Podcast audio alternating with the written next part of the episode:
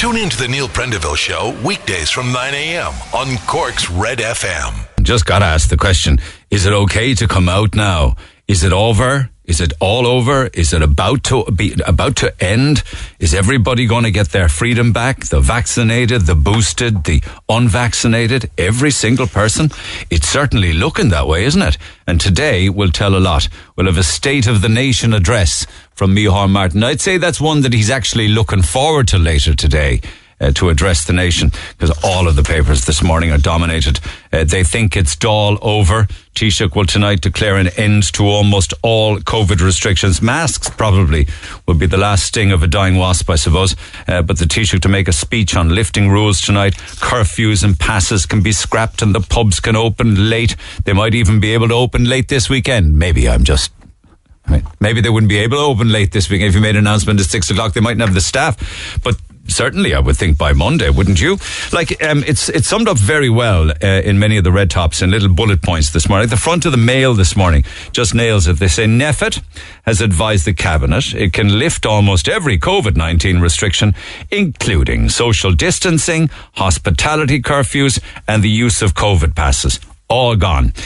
This is being considered by Cabinet today. They'd hardly go against it. I mean, they struggle to get NPHET on side a lot of the time. NPHET are making the running on this one, so they'll go for it. For sure they will. So mask wearing can end on February the 28th, but up until then, that's probably the one thing that will be there. So you'll have workers also free to return to go back to work in the office on a phased basis. Like indoor and outdoor events can run to full capacity when they decide it's appropriate, and they could make that announcement tonight as well. Who knows? So, but pubs and restaurants and even nightclubs, they're saying, are likely to reopen fully. I don't know about this weekend, but probably, more than likely, by Monday. So this morning's Mirror says, meet, drink and be merry. The 2-meter social distancing will also be gone. There'll be no limit to the number of household visits. I hope I'm not blinding you with info this morning, but that's actually what we're looking at now. So it was a long time coming, but it looks as if we're on the cusp of the big day. Meanwhile, it's a guy from Cassidy Travel makes the indo to say, you know, payday's only around the corner for a lot of people after a long January. COVID restrictions have been lifted. People are going to start looking at holidays. They're going to start looking at sun destinations. They're going to start looking at their freedom more. And they're saying that they're seeing huge demand now.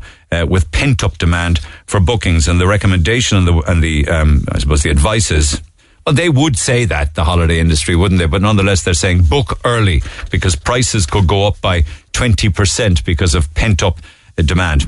In other news, interesting court reports for you. I know I've been honing in very much recently on knife crime or knife possession. There's another one makes the echo today of a Cork man by the name of Aaron Babington. He's going to be cooling his heels in jail now for 6 months. He was caught with 2 knives stuffed inside his trousers. He claimed he was minding them for a friend and that they were going to use them to cut steak. Well, I'll be darned. When searched, he had the 2 knives down inside the waistband of his pants. He was meeting a pal and they were going to go cut steak. That's what he told the guards. He also said, when he was further questioned, that he said another man had gone to the toilet and asked him to hold the 2 knives for him.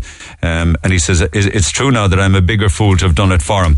So he's in court yesterday. I get the impression that judges and courts are taking knife possession an awful lot more seriously, and rightly so. Talking of young people, there was a right buzz in town yesterday. I was inside around town yesterday, and it was lovely to see what seemed to me, I'm going to take a flyer on this, maybe first year college students had some kind of a bash on, because they were all done up to the nines. When I say up to the nines now, they wear funky alternative kind of crazy gear a lot of the time. It looks fantastic. But it was wonderful to see so many of them. And when I was going around the Grand Parade yesterday, at around about 3 o'clock, I saw some pals meeting up with other pals. And it looked to me as if they hadn't seen each other for a long, long time. And they were about 18 or 19 years old. And I was thinking about myself when I was 18 or 19 years old on the same Cork streets. And I was thinking, oh God almighty, it's just amazing how life goes on and the generations carry on and they take over the city from the generations gone before. It was a wonderful thing to see everybody in great form and hooking up with their mates and doing the thing.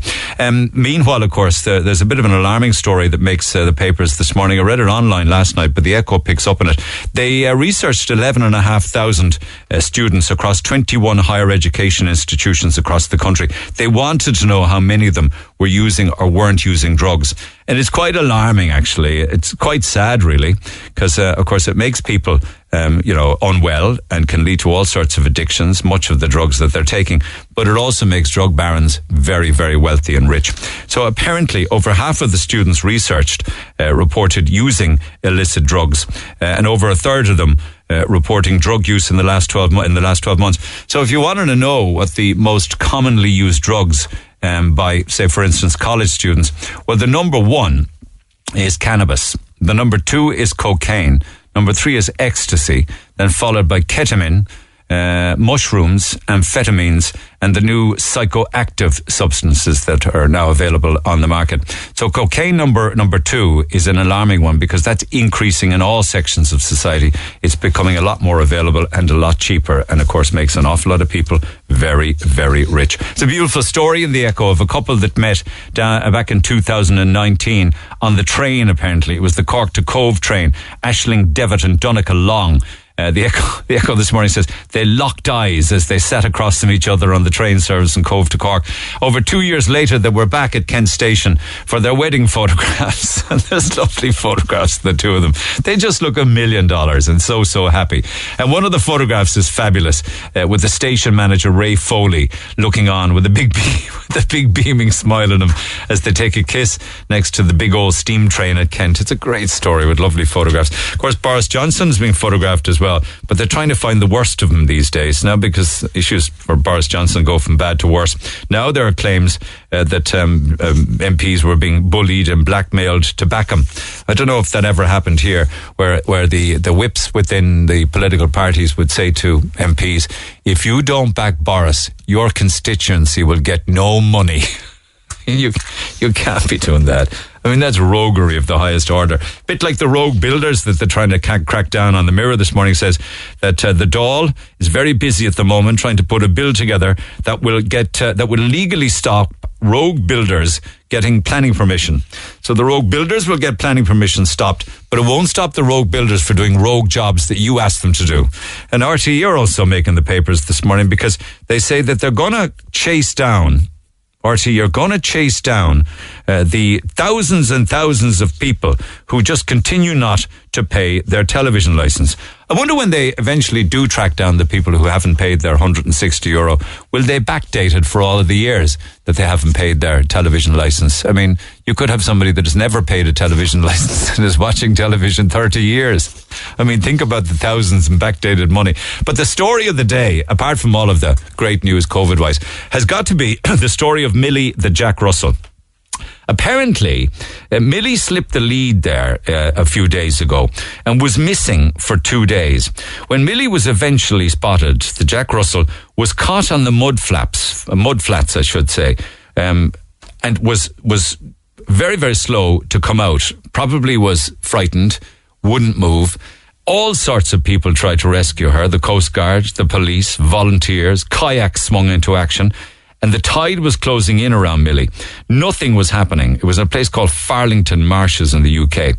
So what they decided to do was to get a drone, right? So they got the drone and they got a long piece of string or twine and they tied a sausage to the end of it and they flew the drone over Millie with the sausage, just tempting her inches away.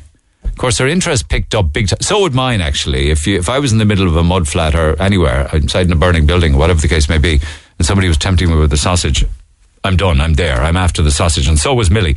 So apparently the drone swung just above Millie's nose with the sausage, and she was slowly but surely lured out following the sausage.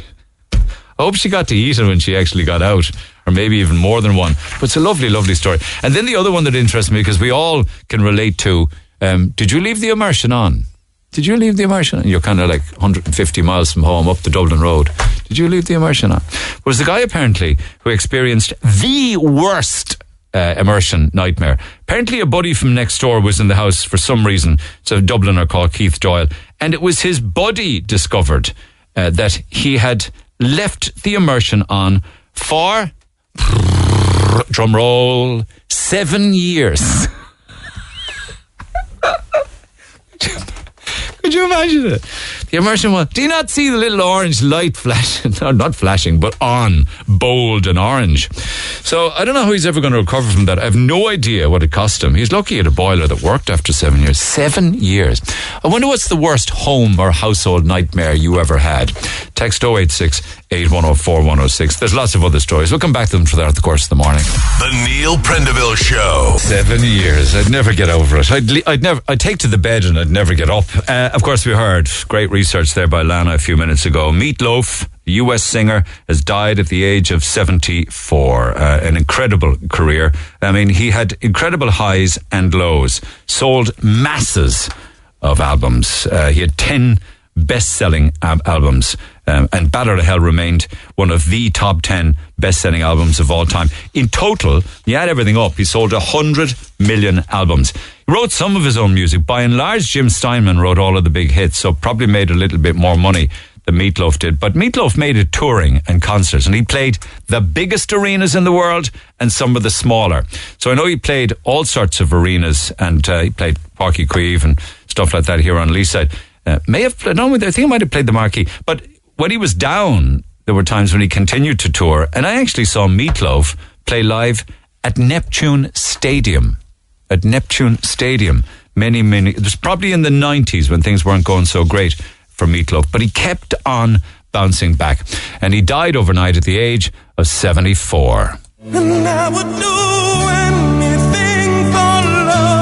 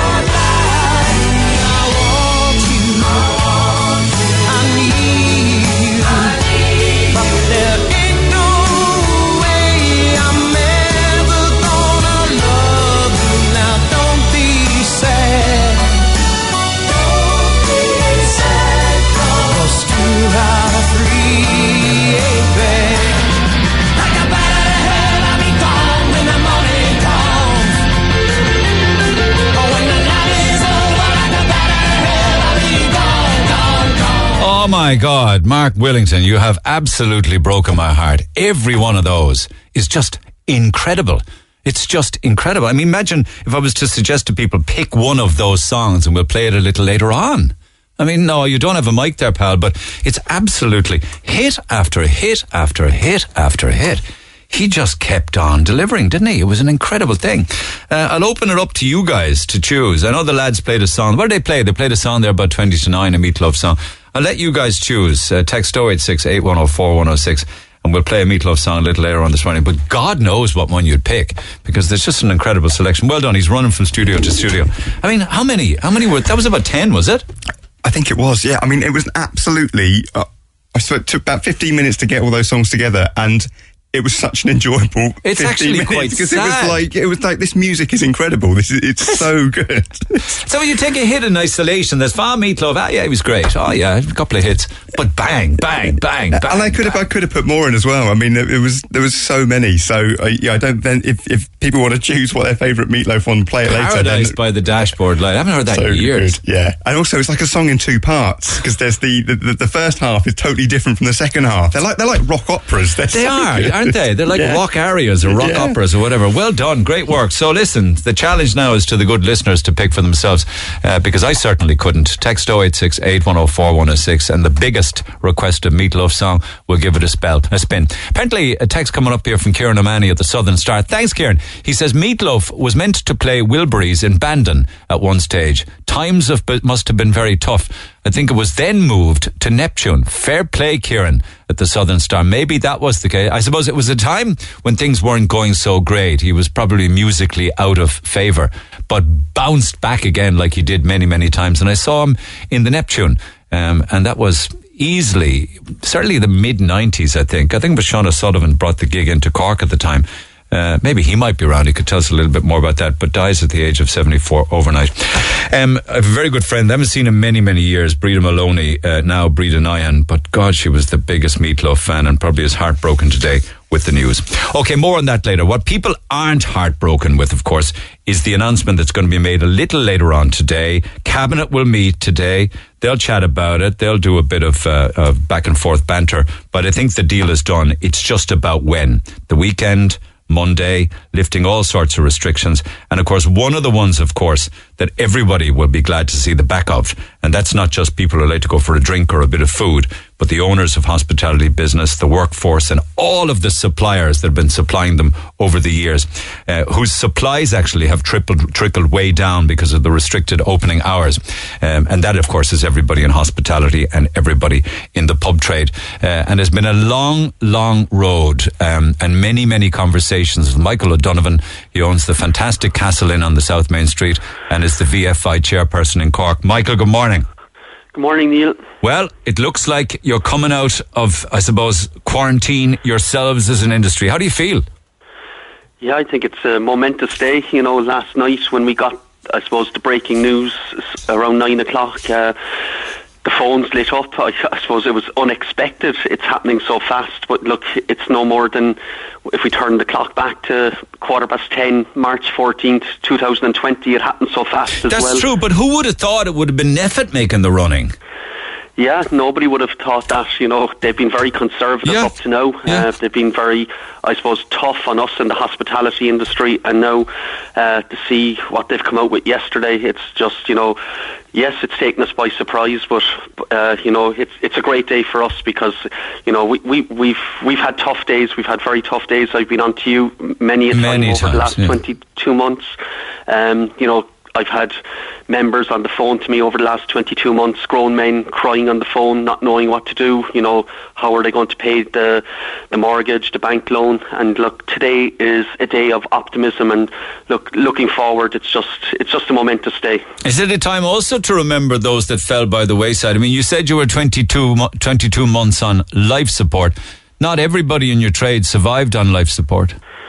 No, unfortunately not. And look, I suppose, we saw last September here in Cork, we lost 36 licences that didn't renew. Right. I suppose. When you say Cork, is that all the county? All the county, yeah. And look, this year, I suppose, when we get to September, it's really the barometer that we use every year. At the end of September, how many renewed the licence?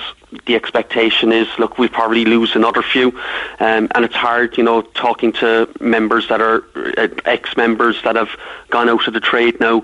But look, for the rest of us that are in the trade today, it's a huge day. It is, yeah, and also in country areas. Although it's not really your brief, being in the city, but many country pubs with the closure of the pubs and then the 8 o'clock restrictions, an awful lot of people who live in rural areas missed the pub and could never even get to it before 8 o'clock anyway, and they missed the camaraderie and they missed their friends. You know, it was their place to go. It's huge relief for them with regards to isolation and loneliness. Absolutely. Look, I represent Cork County as well. So oh, my apologies. Dealing with them, it's huge for them because you know what I've been hearing for the month of December. You know, lots of farmers, especially you know in rural Ireland. They don't finish on the yards until 7, half 7, 8 o'clock. So, like, getting to the pub for 8 o'clock was just a non-runner. Yeah. And, like, lots of publicans just did not even open because they knew their core business wouldn't be able to get to them. So, you know, today for them, it's about reopening the doors in the coming days and, I suppose, getting communities back interacting again. Because, you know, one thing we've heard so much over the last 22 months is elderly people have been very, you know, slow in coming in, socialising. This now for them is a lifeline to get back out. I know for us it's business, but for them it's ordinary everyday stuff. Yeah. And you know it's great that we'll be able to interact. You know, small things like picking the horses, doing the lotto. Yeah. You know, small little things like this, but it's what makes life for them. And just to clarify, there'll be no more COVID passes on the door, no more QRs, no more giving names and phone numbers, no restrictions on the amount of people that can sit at a table. You can get a pint at the bar. That's what we're looking at, isn't it? Yes, that's what we understand from the NPHET letter. So look, the bar counter for us is the hub of our pubs. You know, it's the heartbeat of everything that goes on in the pub, and it's what makes a pub really. Mm. So to see our bar counters coming back will be a huge bonus for us because it's where, you know, the social interaction takes place. It's where the banter takes place, things that we've missed. And look, there's a lot of staff, I suppose, out there that have actually never seen work across the bar counter, you know, and it'll be a new experience for them, but you know it'll be great. It's the Irish way of doing things is across the bar counter. Yeah. So like it's great that we're getting back to our cultures. You put it so well. And tell me this, I mean, we don't know when, do we? One of the red tops this morning is saying he may make an announcement that would allow this to happen from tomorrow. Others are saying it could be Monday. Yeah, we look, all we know right now is at 10 o'clock this morning, the three party leaders are meeting. They'll set out a provisional timeline. Look, we'll probably get a snippet maybe after that, but the full cabinet meet at 3 o'clock. And look, from 3:30 on, we'll get... But you won't be caught on the hop then, say, even if it is, say, Monday, you know, with staff. I'm just wondering about the pubs and pub restaurants. Will they be able to have staff or stock? Yeah, look, staffing, I suppose, first, you know, pubs, look, we've been operating up to 8 o'clock. Lots of pubs prior to Christmas let people go. Staffing will be an issue. And look, for the first week or two, maybe pubs might decide, you know, to open Thursday, Friday, Saturday, Sunday. But in the coming weeks, I would hope that we'll get back to the full opening. But we'll be ready to go, the majority of us. Yeah, so you think that not everybody will be ready to open. I mean, I know a lot of pubs closed for January. I'm wondering now whether this would tempt them back. I think this will definitely tempt them back because a lot of them, what I was hearing is they just couldn't operate under the 8 o'clock closing because they wouldn't have, as I alluded to there, you know, custom staff who had been very unfair to, you know, let some staff go and keep others. So they decided to close. But I'm sure when, you know, what I heard is that when restrictions were lifted, they were telling me we'll go then. So I would say that a lot more will start to open now once restrictions are lifted. Okay. Do you think there's going to be one unmerciful party? Look, I suppose people may be hesitant for the first couple of days, but look, hopefully, I don't know if it'll be one unmerciful party, but hopefully, you know, people will come back and we'll see. Will the trade try and tempt them back with anything? I mean, I don't know how you would do that, carrot and stick kind of thing. Look, I don't know. It'll be for each individual pub, I suppose. But look, the most important thing is that we keep people safe and people feel safe when they come in, you know. So I think we'll have to work on it and look, see how it goes. Really, and hope that there's no going back from this again. You know? Oh yeah, we don't look. Don't even mention that. Yeah, all due respect. I hope you won't be phoning me for a very, very long time. Let's leave it at that. Excellent way to finish. I mean that in the best way. I take that in the way it's meant. Fair play to you. Listen, if I don't ever talk to you again, have a nice life. Thank you very much, Neil. Thank you. Vintners Federation of Ireland, Cork City and County Chairperson Michael O'Donovan, owner of the Castle Inn. And he is right, the bar counter is the centre of his pub. It's the centre, the focal point of most pubs, is where most of the banter takes place. And that could be said also of Barry's and Douglas. Peter Collins, good morning. Good morning, Neil. Exciting times ahead. Hopefully now the mist is clearing and it will never descend again. What you're thinking on all of this? You good to go from Monday? As Mike said there, first of all, we'll have to wait and see. Unfortunately, it'd be great to know. But look, we welcome any easing of the restrictions. Once the government make that announcement, and we'll be good to go. We'll be good to go tonight. We'll be good to go tomorrow. We'll be good to go next week. You give us the go ahead. The government gives us the go ahead, and we'll do it. Because there've been a lot of opening and closing and restrictions. It was hard to keep up at one stage, and then a lot of places, did only food, and others did no food. That'll all be gone now, won't it? Yeah, and look, you see the way the public has behaved immaculately through the whole thing, and they've been, they've taken on board what we've had to do, and they've come in early, they've come in late, they've come back to us when we've shut down, and all the different permutations that has gone on. And I just think, let's get out these restrictions out of the way, and we'll get back to a normal semblance of trade. But I do think that people will have missed going out. They'll have missed the spontaneity thing. Oh, I want to go for a pint rather than having to book and all the sort of obstacles that might have been in the way. And I need two tables, but you can only have one. And look, they were there for all the reasons, and they were explained to us. And I think we've come out of this whole pandemic, quite well. So look, let's look forward, not look back. And but I think the public have, will come back in droves to all their favourite premises, because that's what Irish people do. You don't think they'd be slightly some of them might be a little hesitant to begin with? It's only natural if they were. It's only natural, and I'm sure there will be. But give it time, like anything else, and we get back to normality, and I think that's what everybody's looking forward to. Yeah, I know what you're saying. You invested an awful lot in the outdoors, didn't you? That'll stand to you now going forward, and others like you. Yeah, and everybody else, but our particular location there in Douglas, we had a great summer. Unfortunately, then at the end of that, then the more restrictions came in, and it made it a little bit more difficult. But yeah, we're looking forward to a great season, and again, people now have a taste for outside entertainment and hospitality, whereas before, maybe a couple of years ago, it would be seen as being a little bit, we're in Ireland, why would we do that? That's right, I want to be indoors, I want to be at the counter, yeah. Exactly, a cold wet night outside isn't a cold wet night anymore. Do we're talking about people going back, I mean, a lot of people, of course, are set in their ways now for home drinking, they've got used to that, or dining at home and things.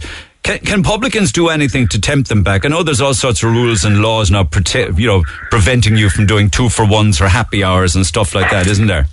Well, look, I think people were enjoying having a drink at home always. But look, you know quite well, and the public know quite well. There's nothing like coming into a bar and having a pint in a bar, and I think that speaks for itself. I just think there's something great about coming into an Irish pub and sitting down and having a pint. I know, I think it would be great though if the pubs decided that they all, as many as they could, would put live music in as fast as they can to get bands and musicians and jocks back working as well. Yeah, I mean, that side of the industry actually goes a little bit unnoticed. I have a couple of friends now in the production side of live music, and there's one or two guys there, they haven't worked in 2 years. That's right. Income whatsoever, so that side of the industry has been very, very hard, been very difficult for them. So yeah, again, look, we've St. Patrick's Day coming up, an extra day there, I think now, and a lot of bank holidays coming up. So I'm sure, I'm sure people will be booking. I know that myself, that once the announcements are made, I'll be hot foot on the phone to all our people that have come in and provide entertainment for us here. Good man, it's important to give back and to support. And just finally, will everything be okay staff-wise? Because an awful lot of people, of course, migrated away from hospitality. Will it be able to cope? I think it will. Yeah, I think. Look, there was always difficulty in recruiting staff in hospitality prior to the pandemic. It probably got even more difficult during it. But again, you open up. You start trading. You get notice out there. People will come back. I have no worry about that. But might require a little bit more hard work on everybody's behalf. But look, we've been closed for long enough. We're only looking forward. You're happy to roll the sleeves up. Well done. Well, good stuff. Yeah. Peter, thanks. Have a great weekend, and whatever is coming over the weekend and early next week, best of luck with it. All right? Cheers for now. Thank you. Peter Collins of Barry's and Douglas. Can I just also say that I recently had a lamb shank in Barry's in Douglas, and it is absolutely incredible. It's one of the best lamb shanks I've had outside of France, and the French know how to do it. It comes in a beautiful bowl, gorgeous mash, fabulous root vegetables, and the most fantastic lamb gravy. It's well worth checking out. Back after the break. This is the Neil Prendeville Show. Tweet the show at Neil Red FM. 104 to 106 Red FM. So it's a very happy day for everybody, and that includes everybody when this announcement is made. Not just the vaccinated, and boosted, but those that didn't choose to get a vaccination either. Doors will all open to them as well. Bear in mind, of course, there'll be masks knocking around for another 4 or 5 weeks. But other than that, we're expecting huge announcements later today. I did mention also, and the travel industry would say this, wouldn't they? They would say, listen, book early because prices are going to go up, and they could go up by as much as 20% or more. I also see this morning that Ryanair are throwing the kitchen sink. Unfortunately, it's Dublin Airport. Believe it or not, they will have 900 weekly flights available to 120 destinations out of Dublin Airport. They really are ramping it up. Certainly the summer schedule. They're thinking it would be their biggest, largest summer schedule out of Dublin Airport ever. I don't know what the consequences of that will be for Cork. Owen Corey might have a better idea. He's with the he's the editor of Travel Extra, and he joins me by phone. Owen, good morning. Good morning, Neil. That's an incredible number of flights, isn't it? And then the travel industry saying book early, prices are going to go up. Are they saying that in anticipation of our freedom, is it? Well, the book early, prices are going to go up is with everything with Michael O'Leary or Eddie Wilson now says comes with an agenda. The state of the play out there for the airline industry is everyone is booking so late it's driving them bonkers. Is that right? They're trying to make decisions on routes, not just Ryanair but every airline in Europe. Aer Lingus, we're going to have to make big decisions on some of their North American routes. Yeah, but Owen, surely all that's changed now. Surely the game has changed now from today. The game has changed, but the consumer confidence takes a little bit longer to filter through the system. And consumer confidence is like bit by bit, the travel restrictions. We had the big probably game changer was travel within the European Union became more predictable last July with the digital COVID certificate. But consumers have been the last part of this chain to move. Yeah, but you would think now that people would be very, very excited. Do you know when you get a bit of good news, you start planning ahead and you start thinking about the things I'm going to do, and this is what I'm going to do first, and then I'm going to do this. And I imagine right up there will be, I'm going to book a sun holiday, and there'll be no PCRs, and there'll be no locator forms, and there'll be no antigen tests, and I can go anywhere. I'm going to book it now. Absolutely. There's no doubt the pent-up demand is there. The problem is the experience of consumers with refunds, the experience with decisions to travel, the whole antipathy towards travel that prevailed through summer 2020 and into the beginning of 2021. All of that weighed on them. And you think there's still some of that hesitancy there, do you think? Like there might be hesitancy to go into a pub? Yeah. Without a doubt, Neil. They, the government's moved, the health authorities moved, the airline aviation industry, in fairness, Ryanair put a huge, ambitious inventory on for 2021 and filled most of those seats. Next year's going to be even more ambitious. And those routes they're talking about out of Dublin, that's bigger than 2019. I'm just back late last night from Spain and met the Minister for Tourism and the CEO of the tourist body there, and they're saying their capacity is up to key locations like the Canary Islands, like the Balearics, by about 8-9% on 2019. But the seats have yet to be sold. Now, this is where the punter could really win. If the lead into if we were having this conversation 3 years ago, the lead into a Ryanair flight was about 6 weeks. 6 weeks, they know how many seats they've sold. They can do it prices. They can cancel and consolidate flights if there's not enough sold. The lead in now is about 2 weeks. And it's very hard for them to make decisions. 2 weeks. And it's, what do you mean by a lead-in time? What does that mean? It means that's when most of the bookings are made. 2 weeks before travel? 2 weeks before travel. That's incredible. And, you know, you will have the people who are going to a wedding or a christening or whatever, and they'll have booked way out. You'll have people, you know, that know they have to be there in October will book way out. But what's of interest to the aviation industry is when you reach that critical mass that the aircraft pays for itself. So why don't they do more sales then, you know? I see one of them, for instance, TUI are doing, you get 100 discount when you spend $1,000. Kind of thing. That's what, yeah. So I say it's going to be good for the punter. We've had, if you look at the pattern of sales, Ryanair do sales, always have done sales. It's always been January, okay, travel in March, book by January the 24th. This year's sales around Christmas were travel anytime you want during 2022. Yeah. Book by January, whatever. So what they're doing is they're using the sales, which they're very good at, to see the level of consumer sentiment out there. Yeah. Now, what they did in December, mid-December, I think it was around the 17th, was they put in that big all-summer sale. I've never seen anything like it from Ryanair before. I think they did something similar back in the global financial recession 2010. But what that did was gauged the appetite in the market. And was there appetite? Evidently from yesterday's announcement, they've decided to go for it.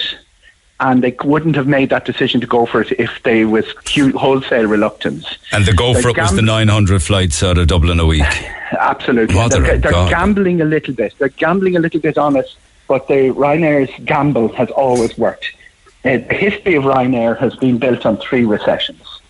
Amazing. You know, famously, they went off to Seattle and bought a whole load of cut-price aircraft immediately after 9/11 or within months of 9/11.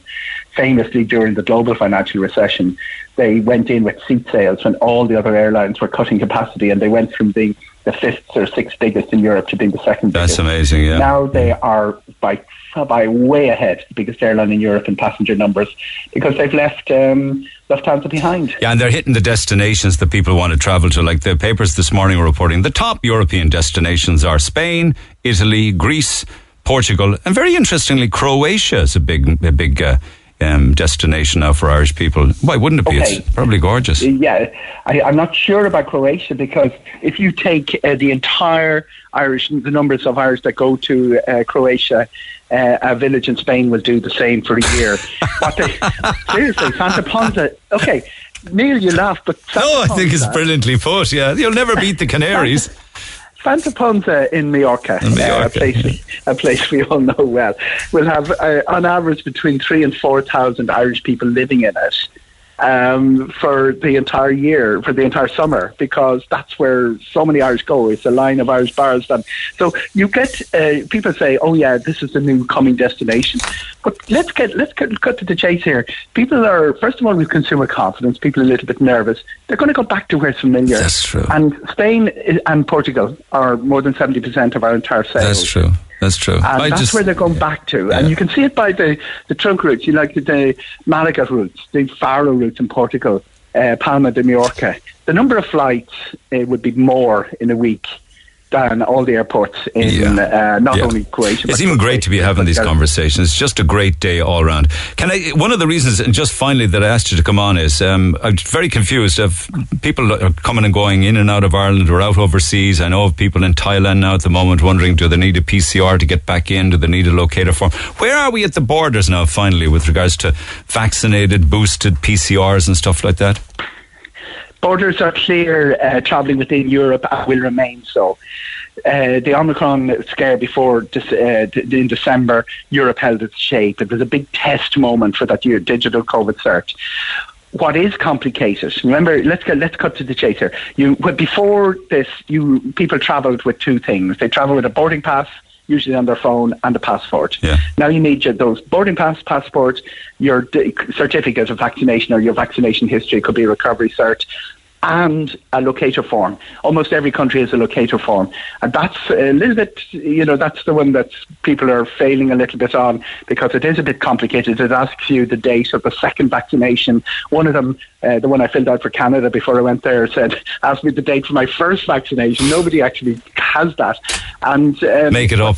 Within Europe, it's going to be good. Long haul, though, Neil, is complicated. So you're telling me within any European Union country, all you need is proof of vaccination or proof of recovery from COVID.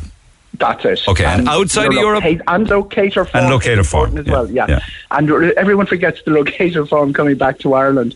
It's havoc at the airport every night. But do fill that up as well. And it does look for your air code and stuff like that, which most people but you do it in 60 seconds, though. It's easy enough. Neil Prendeville might do it in 60 seconds. And a 12-year-old would do it in 60 seconds. But most people stall at things like, for instance, the municipality in Spain. There are 8,000 municipalities, and by God, if you fill in Cambril when you're staying in Toulouse, there'll be a war, But anyway, they're the four things. Remember that. Passport, your boarding pass, your locator form, and that certificate or vaccination history thereon. Now, long haul, very complicated because the wind changes very quickly. We saw what Hong Kong did this week. We saw what Thailand did. They opened to vaccinators, and then they decided oh no, we really don't. Australia seems to make it up every day as they get out of bed every day. But the really important thing is that 80 countries around the world now recognise the European Digital COVID Cert. So we're in a good place. In terms of international travel, we have the right documentation to get us into most of the world. But as I say, long haul is going to be a bit complicated. And what's the long haul coming back? When would you need a PCR, positive, negative? Coming back to Ireland, you're fine. The testing requirement has been removed. That's gone for everywhere around the world coming home. That can change in a second. That can change in a flash. Now, there is a requirement, for instance, PCR outbound to some countries. Yes, but antigen outbound to America, for instance. But PCR coming home, you're just welcome home. Home is fine. Fantastic. Home. And of course, we know that Western Australia has pushed back reopening the areas around Perth, of course. That was supposed to be February. There's a lot of Irish people wanted to go to visit family. I know of one particular woman who has had 3 grandchildren she's never seen and has now had to disappointingly cancel her trip in February. It's a nightmare because there are a lot of Australians, their own citizens stranded around the world that can't get back in. When they removed the restriction on mandatory hotel quarantine, they removed it in Sydney and Melbourne and didn't remove it in Perth, Adelaide or Brisbane. Mm. So Australia's policies are infinitely complicated. And there's another problem, and that's just price. With so many Australians waiting to get back, the prices aren't going to settle down to the levels that really we need to be travelling frequently to Australia. Yeah. And I'm missing it too, by the way. I get out there every year, but I haven't seen it since 2019. I hope they let you in. They didn't let your buddy Djokovic in. The old joke about when they're asked if you have a criminal record, I didn't think you still needed one. Everyone's in great form. Don't use it on the immigration guys. They've no sense of humour. Everyone's in great form this morning. Fair play to you, Owen. Have a great weekend. Thanks for always being available. Take care. Cheers. Owen Corey, always available, editor of Travel Extra. You can get involved in his conversation and follow him on Facebook. Back after the break. Neil's got a new number. Call him now on 0818 104 106.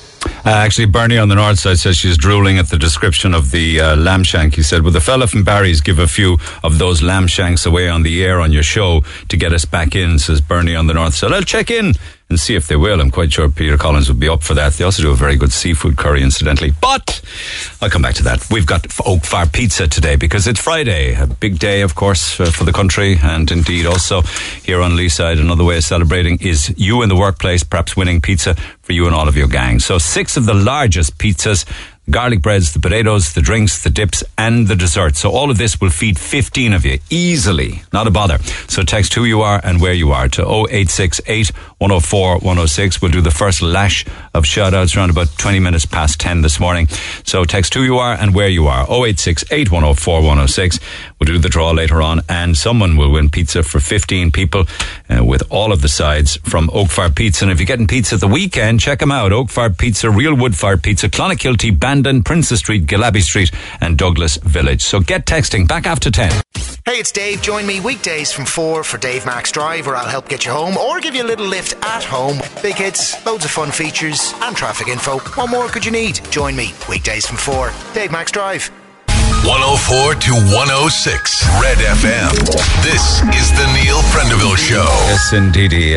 Off to a great start this morning with a lot of positivity with regards to whatever announcement is going to be made later on today. Of course, there was a sad announcement overnight, the death of Meatloaf at the age of 74. And you guys have been texting. I asked you to do so. It's very hard for me to pick a song and know that everybody would happy with the choice. So it's better to ask you guys and then to judge the responses by text. I have to say, so far, and hopefully we'll get a second one in between now and midday today, but definitely so far, way out ahead from the point of view of your choice of a Meatloaf song is this one.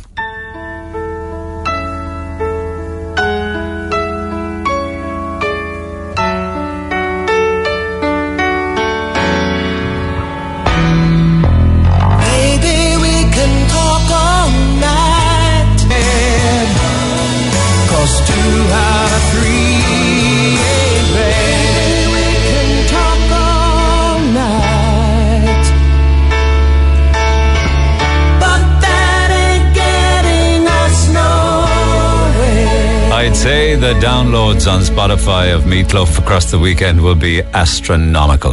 2 out of 3 ain't bad. We'll squeeze in another one, so keep texting your favourite to 086 8104 106. So lovely text from a chap by the name of Tony. He says, Neil, thank you for playing Meatloaf's 2 out of 3 ain't bad.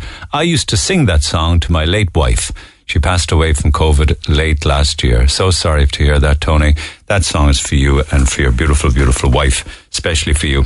Can I also just wish a happy birthday for the weekend? On Sunday, the one and only Pat Dunne celebrates his birthday. Good guy, all-round lovely guy, brother of the late super jock Ted Dunne.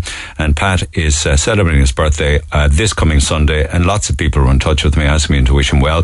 And I'm happy to do so. So happy birthday, Pat, for Sunday. From all your family, all of your friends, all over the city and the county and everybody here as well at Red FM. Now, Meatloaf. So far I know that he played City Hall in 1985. He certainly played Mill Street. He certainly played Connaught Castle.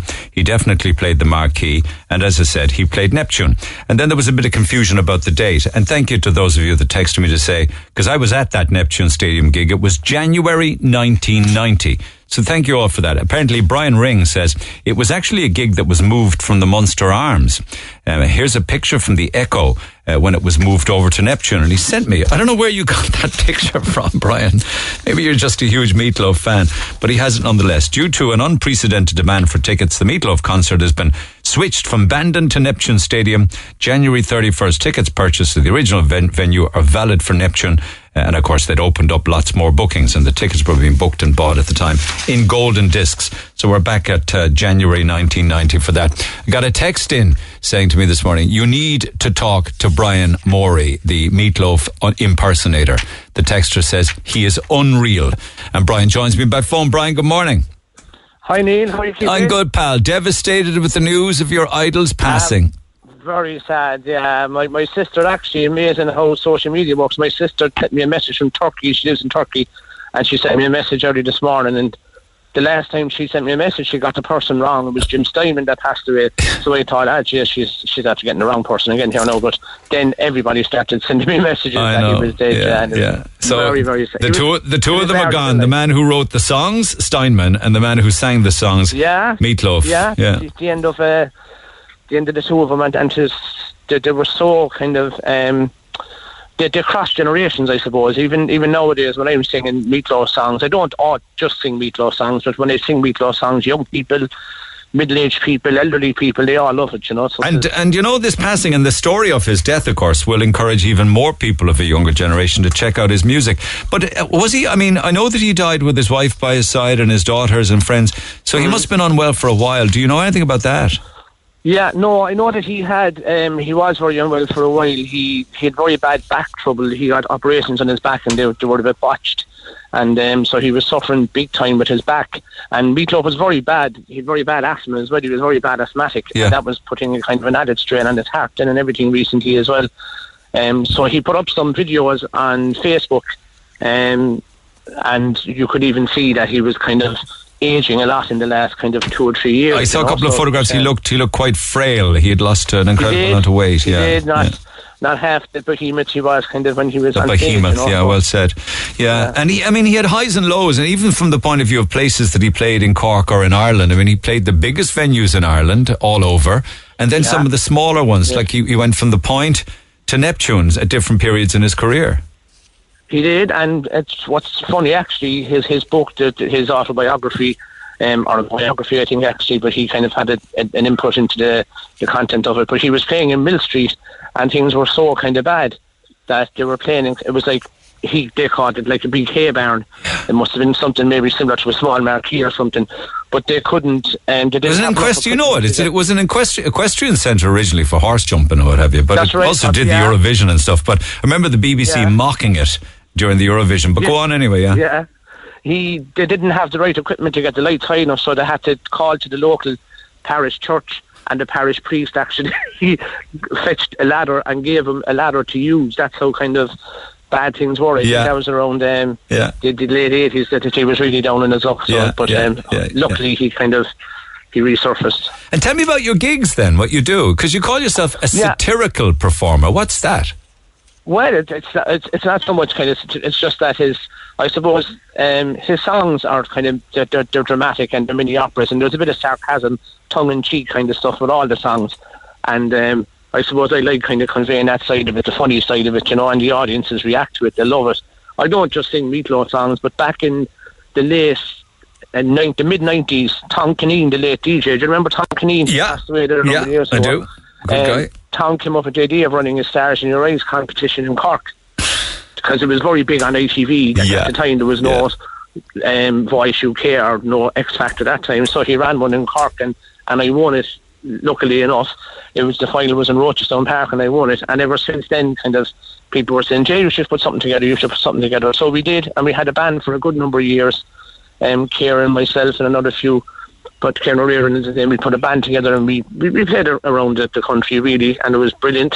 You know, it was fairly taxing. Did you go on to try and get into the ITV version of it then? We did. We weren't successful. We auditioned for it, but we weren't successful. Yeah. And when you won the Cork Stars in Your Eyes, what Meatloaf song was it? I Would Do Anything for Love, but I Won't Do That. And what the hell is that song about? I mean, what is it that he won't do for love? A lot of people kind of miss that, but he used to get tired of answering it, actually, he said. But it's actually at the end of just before he says it, there's a line before it. Like, the first time around now, he'd say, like, I'll never stop dreaming of you. He's in love with her, she kind of wants him to kind of forget about her and move on. The first time he says, and I'll never stop dreaming of you, I'll do anything for love, but I won't do that. Yeah. I'll never forget how you feel right now, I'll do anything for love, but I won't do that. Alright, well, you're kind of, because there's probably more mysteries in music. One is what the hell American Pie is about, and the second is what the hell is I do anything for love, but I won't do that. Yeah. I suppose if you just before he says it, the next time now, if you're listening to it, just before he says the line every time, there'll be a little line before it, kind of saying what he won't do. You know? Are you still gigging Meatloaf stuff then? I gig about Yo now. I'm working up here in the Cork Academy of Music. I teach music up here with Billy O'Callaghan. That's it. Actually, Billy texted me and said you need to talk to Brian. Yeah, but I do. I gig at the weekend, and I just gig on my own. But we were just before COVID. We were putting the band back together, and COVID came in and hit. We were rehearsing actually. Four of us were rehearsing, and it was brilliant to rehearse again and just listen to the Meatloaf songs. They're so energetic and so kind of powerful, like, and so hopefully, and as you said, this might be the catalyst to try and keep it alive, you know, and keep his music alive. So without a doubt. And listen, when you have a gig organised, because everything is opening up, it's going to open up really rapidly, very fast. We'll know an awful lot more later on today. Do let me know where the gigs are, because people would love to go. Thanks very much. They'd love to go. Thanks very much. Yeah, but listen, we had great days back when we were doing it. I had great friends helping me as well. Sharon and other people were helping me, and it was fantastic. So definitely I will, I'd be delighted to. Fair play to you. Listen, good to catch up. Sad as the news is. And thanks very much for the call. You're more than welcome, by. Have a great weekend. Thanks. Talk soon. Bye-bye. Take care. Sean, good morning. Hi, Neil. Good morning. Good morning. Happy New Year to you. And you too, my man. You went to a couple of different gigs, didn't you? One in particular stands out. Is it a gig in Thurles, was it? Yeah, to be honest with you, it was just the one gig I ever saw Meatloaf in, and that was back in 1990. It was Fela 90. It was the first year of Fela, and it was a Friday night gig. Meatloaf was headlining. He was probably the the one and only. We've done very few international acts in the first year. And I'd say he was happy to be gigging because things weren't going great then for him. Wasn't great back then, no, in 1990. Yeah. I knew a little bit about him, I suppose, just from the radio and stuff. I didn't have any of his records or anything back then, but I remember this Friday night being at the gig, right up the front. Meatloaf came out. He was standing there in the middle of the stage, you know, doing his stuff and all the rest. And during the set, he just stopped. He took out a hairbrush out of his pocket.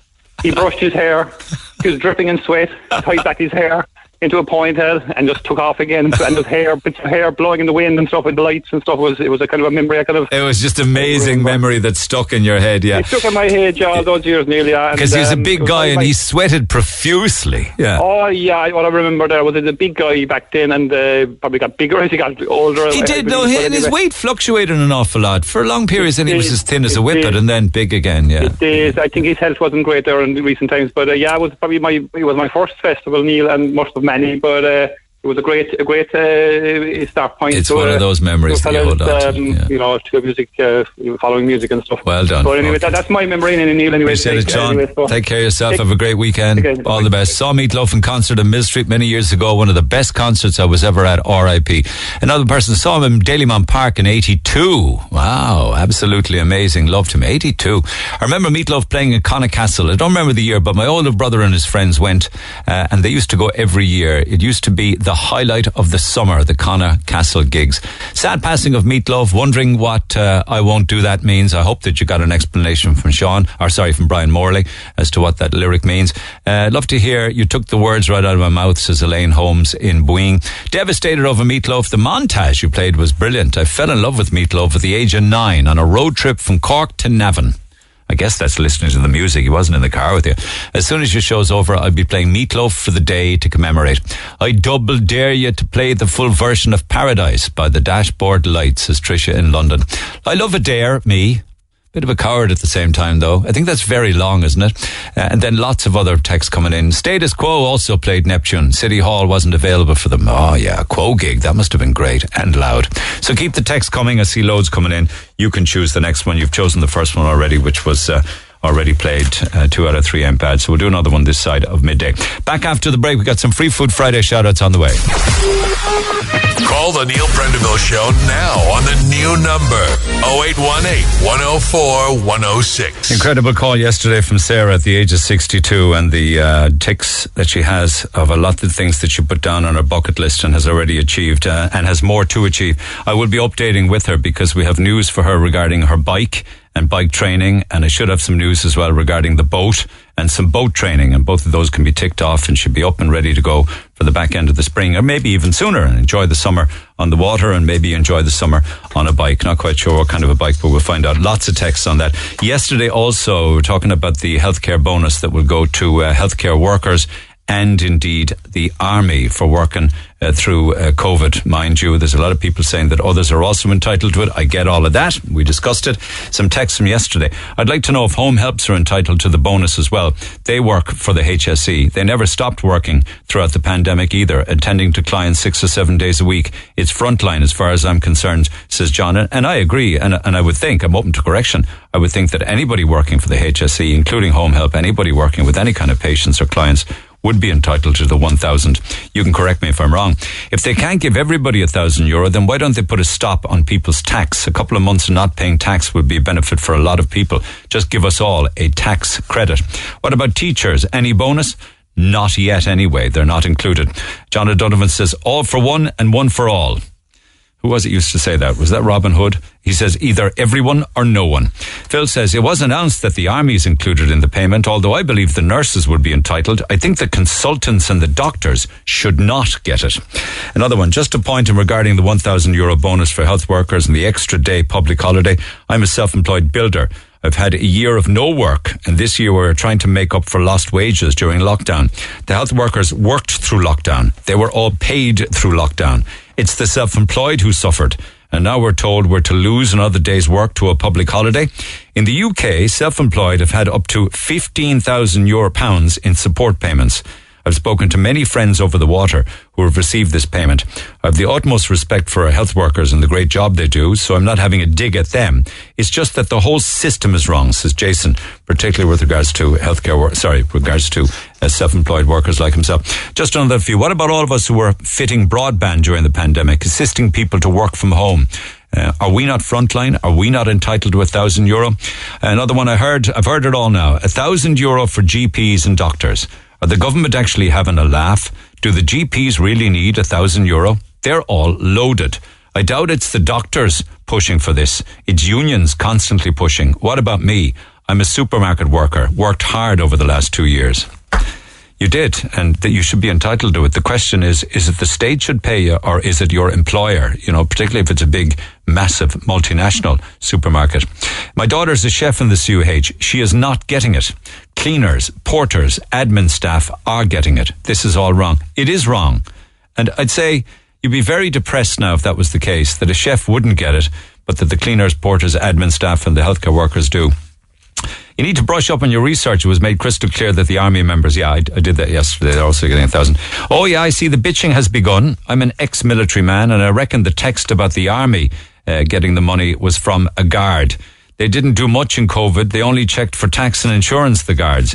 They got a lot more paid than the army and continue to do so to be better paid than the army, navy and the air corps, and they're better paid than nurses.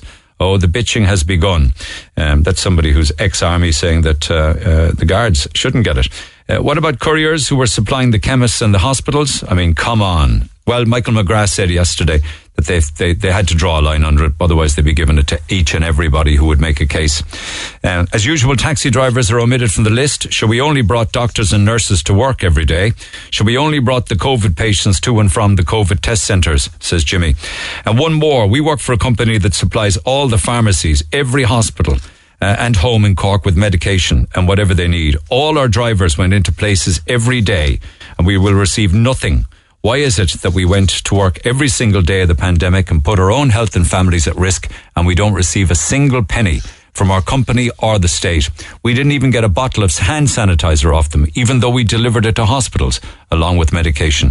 I'm all for the hospital staff getting it, but the rest of us, as usual, are left to rot. And two or three more and then we'll park it. I don't know why the guards are feeling the need for €1,000 bonus. A lot of people were giving grief at checkpoints when travelling to loved ones and travelling to work as essential workers during lockdown. They deal with the public anyway. That's what they're paid for, the guards. Plenty of us worked flat out through the pandemic in a medical devices industry who now have to pay back tax because their employer availed of the wage subsidy scheme. It's not on. I think to a large extent, you might give grief and you think it might be needed to be given to the Garda, but the actual Gardaí at the checkpoints and those that were out and about on the beat or, they were actually doing as they were instructed by their superiors. It wasn't the actual members of the Gardaí themselves that were enforcing the rules. They were told to enforce the regulations. And then there's, don't forget us cleaners. At the end of the day, we're the ones who have to clean the COVID germs. We never get the credit for the extremely hard work we do. Okay, so happy to update on those ones. On what otherwise is a very, very positive day with the announcements that are going to be made later on. Everything will go, and I mean everything apart from mask wearing. But if everything goes fine, masks will be gone by the 28th of February. You know, you talk about masks are people that you can and can't recognize because they have a mask on. It's happened to me loads and loads of times, actually. You don't literally know somebody. It leads me on to another interesting story with regards to people that you think you know and you don't know. Has anybody heard the term catfishing? There's an entire television series based now on catfishing, where a person pretends to be somebody else. I have absolutely no idea why. Is it predominantly men do it? I'm sure women must do it as well, pretending to be somebody else, like almost hijacking somebody else's identity, photographs, the lot. There's a good story on this actually on Lee's side, and I'm happy to say that a regular contributor to the programme, Julie Haynes, decided recently to step back in and at least dip her toe into the dating game. She joins me by phone. Julie, good morning. Hi Neil, happy Friday. And you too. I picked up your story on RSVP Live. So you decided what? To go onto a dating app, was it? Yeah, like everyone and their mother, I suppose, Neil, at this time, we're all on dating apps because there's no mingling, there's no more nightclubs, there's no more meeting guys out in the bar like we used to years ago, pre-COVID. Yeah, but you can do all of that now next week. I know, but the thing is, I'm a frigid now again, Neil. If a fella came up to speak to me, I'd run a mile. You wouldn't know what to say. You've lost the ability to flirt. Yeah, exactly. Me and hundreds of others. But you came across some kind of a weirdo, did you? Oh God, it only happened to me. So yeah, I met this guy on a dating app just about a week or two before Christmas. And we matched on a Sunday morning, and he messaged me on Sunday morning, and he was like, hi, how are you?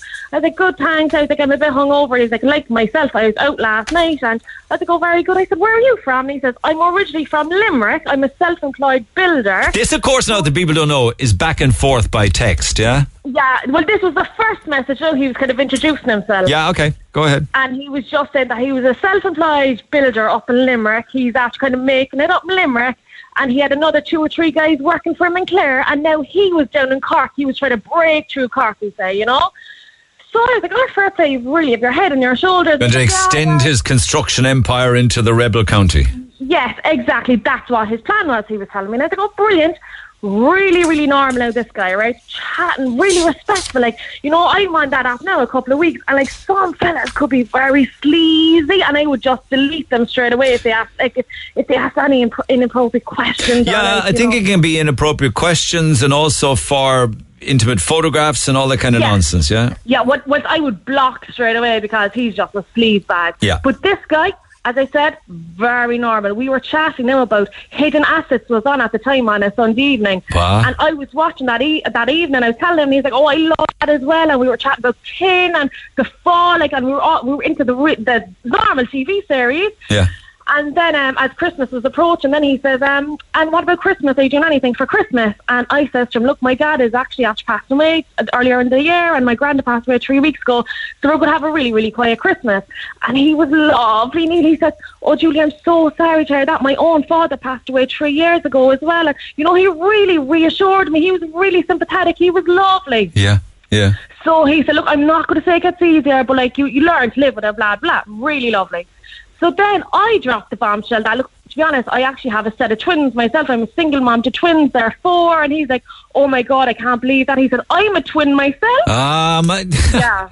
Like, your head screwed on, like. Did any alarm bells start to go off that everything you did he has the equivalent of, no? So I was telling one of the girls, and she was kind of like, oh, I don't know, Julie, but at this stage now, I'm so weak. I'm blindsided, all right? I'm like, no, he's normal. Like, no, he's really respectful. Not asking me for any sort of pictures or not, like, you know, not being sleazy or anything. Like, sure, what else would he want? Like, for me, and she was like, I don't know, Julie, there's a couple of red flags there. Watch yourself for him. Had you seen, at this stage, you'd seen a photograph of him? Yeah, there's photographs on this app, like. Yeah. So they're all very normal photographs of him in a bar or him, like, playing golf or him in his house holding his dog. So you want to get a woman, get a dog. Yeah.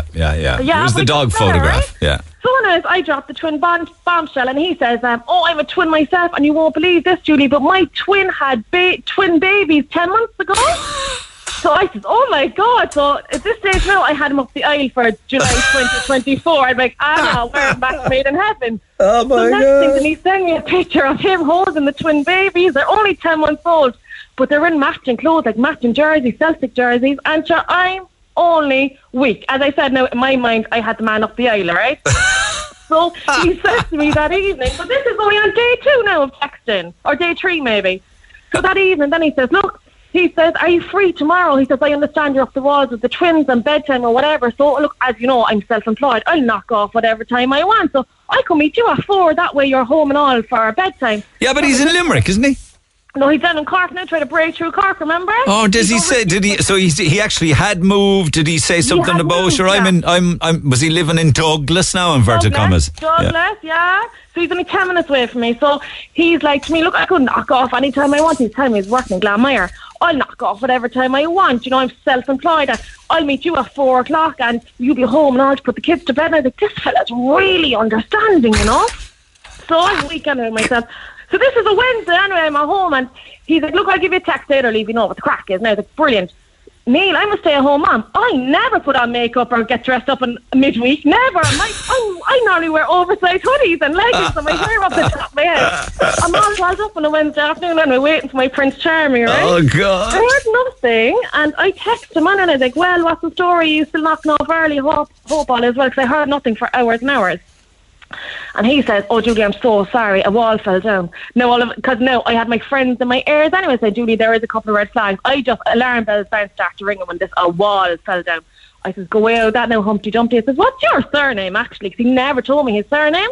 He wasn't on any social media. So he says, Murphy, we say. And I started Googling. We say, Anthony Murphy. And, nothing was coming up for him. And if he was trying to break through Cork, the way he was saying, I'm surely to God he would have put out some ad or... whatever, So you actually went so far as to drill into RIP.ie, did you? Yeah, because as I said, he was actually telling me his dad was actually passing away 3 years prior. So I went up myself, one of the girls, I swear to God, we went down to RIP and I looked up, he was actually telling me the town. He wasn't from Limerick City, he was from some village. So I put in, we say, Murphy and the town, and next thing, this man came up and... You know, when I got up with Neil, if you passed away in the morning, you'd have Neil Prendeville on RIP, and then probably in brackets like radio presenter or something like that. Oh, you're giving me the shivers. Yeah, but you know, this guy now had in brackets... Giving me dead and buried. Yeah, he had in brackets, we call him John Murphy.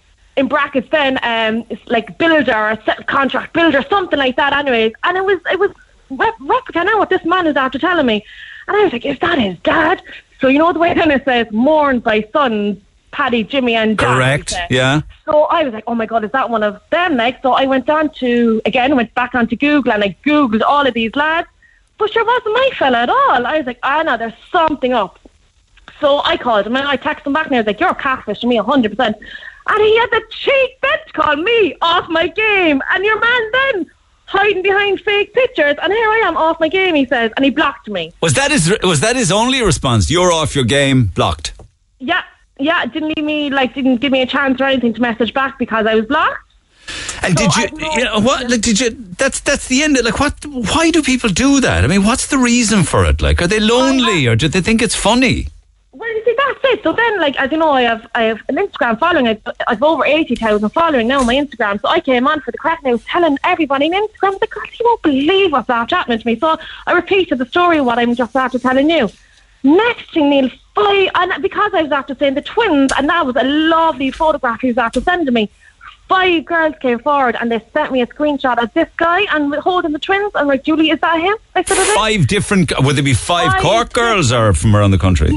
So that's it, there was most of us from Cork, there was one girl from Clarny. So it was between Cork and Kerry, and I reckon... the girl in from Clarny, he catfished her about a year and a half ago. So he's doing this a year and a half. Do you think he's in Cork, Julie, or what?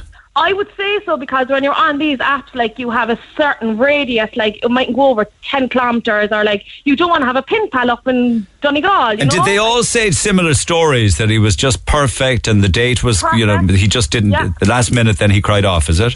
Yeah, exactly. Or any time they're I was lucky. And whose photograph is it? It's some guy somewhere else in the world, is it? No, England, and a very normal guy. So that's what happened. Now when I told my Instagram, all these girls started coming forward, and this one particular girl came forward and said, "Julie, I was chatting to that lad for weeks and weeks and weeks, and that kept coming up with excuses not to meet me." So because he was using all these pictures, whether it's his friend now or whether he's just stalking this guy, I don't know. But he was using this fella's pictures.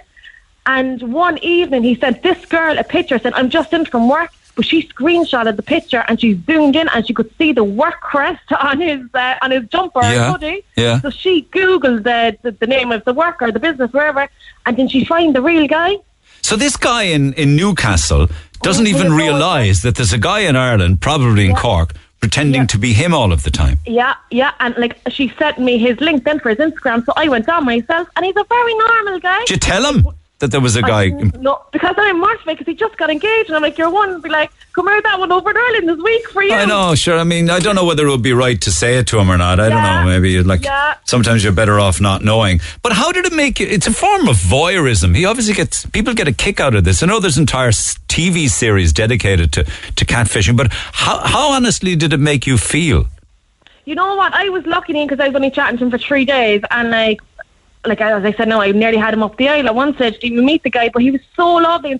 But you know what, at the time I was laughing and joking about it, but now since the last 2 weeks and what's after going on, you'd be thinking to yourself, what's he planning? It might be a woman, I don't know. But like, what's he planning? You don't know, you see. That's just it. You don't know. I mean, like, you know, we hear all too often of women supposedly falling in love with a person who they think is genuine, and they end up cleaning out their bank accounts and stuff like that. You know, I mean, I'm not saying that catfishing, does it ever go that far? I mean, you don't know. You wouldn't know. Like, you know, he's doing it a year and a half. Whether this guy or Jesus could be a woman behind the page. Like whether he or she is so lonely. You don't even know that it's a man because you never actually spoke on the phone. Never. So like whether it's down to COVID and restrictions and they have no friends or family and just really, really lonely, or he or she is up to something. Yeah, it's kind of sad though in the sense that you want to meet somebody. You got a full on life with the twins. You're very, very busy. But at the same time, you're a woman. You want a relationship, and this is the fool you come up against. Exactly, and as I said, very normal pictures, like pictures with him and his friend. Like there's other people in the pictures, as I said, him holding his dog. You know, it wasn't like a soccer player. You know, sometimes you see those pictures a mile away, like I don't know, a big model or a Google images or something like that. Yeah. This was a very, very normal picture. You just don't know anymore in the world. There's apparently a text that says there's a fascinating podcast on catfishing. It's called Sweet Bobby. It was a girl doing it to her best friend who was another girl. You aware of that? I heard of that podcast. I didn't listen to it myself, but I definitely heard of it. Yeah, it's amazing. So, what's the deal going forward? Are you still interested? Well, with the restrictions, hopefully, we missed it now this evening. We'll be back to some bit of normality maybe next week. What's a perfect man to you then? He's clearly not this character, but what would he be? I would. You know what? Are you attracted? Is it definitely a builder? Is it? Oh, I love the Snickers fans. You know what? Because I'm a single mom. I can't hang up the picture. They're already framed. I need a man to hang up like shells. Or like yeah, but what is he... That's fine. You want him to do work for you. But what's he got to look like? Oh, I wouldn't care once he was a bit funny and just not like... funny. I'd love somebody funny now and just down. Come here. I didn't come down in the last shower of rain. Women say that. Oh, he has to have a good personality. It's not true. He's got to have more than that. The eye, but like personality captures the heart, doesn't it, Neil? All right, okay. All right, well, listen, good luck. Have a great weekend and hopefully you'll have better success going forward. Thanks, cheers. Julie Haynes is on Instagram @twinsandme. Back after the break. Text the Neil Prendeville Show now. 086-810-4106. Oh, yes. Red FM. Be careful out there in the digital age of dating. Actually, there's an article in the Times UK this morning saying Which Magazine did an investigation into Tinder. Apparently you pay for Tinder. I didn't know that, but I guess they got to make money too. But they discovered that if you're over 50, you pay nearly 50% more than somebody who's under 30 for the very same products and the very same service. There's age discrimination for you, that the over 50s, are they saying that they have more money or they deserve to pay a little bit more money for love? I don't see why. But that's the way it's working out, apparently. Anyway, it's a Free Food Friday, courtesy of ourselves, an Oak Fire Pizza. So this will feed 15 of you. So it's the big, large, jumbo, large pizzas with garlic breads, potatoes, drinks, dips, and desserts. And the only way you'll win and feed 15 of you is if you text where you are and who you are to 086-8104-106. A lot of this, of course, down through the years has been for people in the workplace. That changed somewhat because a lot of people were working remotely, some were going to work and some weren't. So you're all included in this. Text 086-8104-106, who you are and where you are and who you're working with. So some Free Food Friday shout-outs. Pat Dalton, pharmacy and staff on the North Main Street. Morning to you all. To Logitech, the claims team, working especially Megan, Susan and Shrikish. I hope I'm pronouncing that right. The January blues would be banished with pizza. Billy at SOS Recovery in Blarney and also on the Tremore Road. There's 12 of them working with SOS. Bandon Golf Club for Adrian, Mickey and all of the hard-working greenkeepers keeping the course in top condition. Everybody working from home, including Pat Dunley in Blarney with Niall and Paul and all the lads working for Kevin McAllen Building Services. For Barry Joyce Cole up at the top of Fair Hill. Morning, Sandra. To Guys and Dolls Hair Salon on the South Main Street who are listening. Amari Ireland are on board on the Tremore Road. Maria's working at home and her son's favourite food is... Pizza. Be Safe Group on Monaghan Road, Prompto Dispatch on Watergrass Hill, Euro Car Parks in Ducloyne, ERA Downey McCarthy on the South Mall, and just one or two more. For all of the hard-working staff in the Heather House Community Nursing Unit at St Mary's Health Campus in Grawn, All Round Beauty in Mayfield, and Little Island Dental Surgery. So keep those texts coming, and we'll do one more blast of shout-outs around about 20 minutes past 11, and then someone's going to win all of the pizza, courtesy of ourselves and Oak Fire Pizza. A lot of texts and emails and different topics over the last couple of days. I'll plough into some more of those. And one or two of the topics that touched the hearts of many people over the past couple of days have also garnered quite an amount of texts and calls too. And one has to do with this bonus, the €1,000 bonus. Vincent, good morning. Good morning, sir. I mean, it's a great day today. It's a happy day. I'm trying to accentuate the positive as often as much as I can. So can I just ask you, are you happy with the news? Oh, I'm always happy with good news. Yeah, well, you know, that restrictions are lifting, that announcement will be made today. It's a good thing, right? Yes, but Mickey, you know, will come out with the call guns blazing tonight, I suppose. In what way? Well, the big speech he's going to make tonight. Yeah, but I mean, I think it's one that he's looking forward to, you know? He probably is, yes. But I'm not looking forward to other things, Neil. I tell you, on Sunday's Independent, first of all, last Sunday's Independent, there was a small notice in the middle of the paper. 52,000 for the CEO of the Horse Board. The horsey people, the millionaires. Mr. McGrath and the Minister for Agriculture gave, I think it was a whore actually, a lady, an extra 52,000 onto her big salary. Right. What's the salary, do you know? I think it was 190. So 190 then, plus 52, yeah. Yeah, another 52 on again, like. And then, of course, we know what the head of the HSE earns, an astronomical amount of money as well. Don't talk, man, you know. So, but on the other hand then, now the old age pensioners, they got a fiver. I know people, including myself, I got 490. They kept back 10 pence.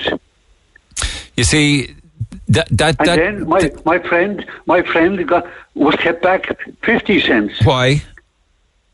We don't know. Okay, how much? What does the old age pension pay every week now? Jesus, I'm not sure. I think it's about 250 or 252 or something. 252. I'll take that. Yeah. I'm not sure. Yeah. Yes. And everybody gets it. Do you think that's a fair system? That even those that are if those that are very rich and don't need it didn't get it, and those that aren't rich and needed get more, would that not be a fairer system? Of course it would. I'm just asking. I'm not saying it should happen, because people say that the old age pension is something you pay into all your life. I'm just wondering. That's crazy. But another thing they're going to come up with, actually, they're going to give cars and drivers to all the ministers. Junior ministers included. Everyone. Two drivers, actually. Two drivers. I know, yeah, I just want to say that. And that will take away about... from 30 to 40 detectives or guards off the road, when they should be down on their bicycles, down every park in the country, watching these fellas, watching women. Well, it goes to show also how much worry they have as to their safety regarding the public, doesn't it? That they have to give them security. It tells you what people think of politicians, I suppose. Oh, God Almighty, what do they want security for? Isn't there men all driving all these junior ministers? Men? Ex-guards, most of them. At the same time then, giving all this money away so freely and giving out drivers and cars to every Tom, Dick and Harry, at the same time then, there's issues regarding the bonus, isn't there, as to who should and shouldn't get it? Well, all the unions were jumping on the bandwagon yesterday, including the head of the guards in Limerick, looking for the bonus. For what? They got paid. They're doing their job. Would you include all of the healthcare workers in that they got paid? Oh, certainly. Anybody inside the front door of a hospital should get the bonus. Not consultants, though. But all the nurses. The nurses were the worst of all. They were the worst. They were the people that would do the heavy work. Yeah, but I can understand somebody then that was working under very, very difficult situations in supermarkets, working on the checkouts, working in the aisles, working on the doors. They dealt with huge amounts of people. But so they were getting paid. Yeah, but so were the nurses and everybody in health.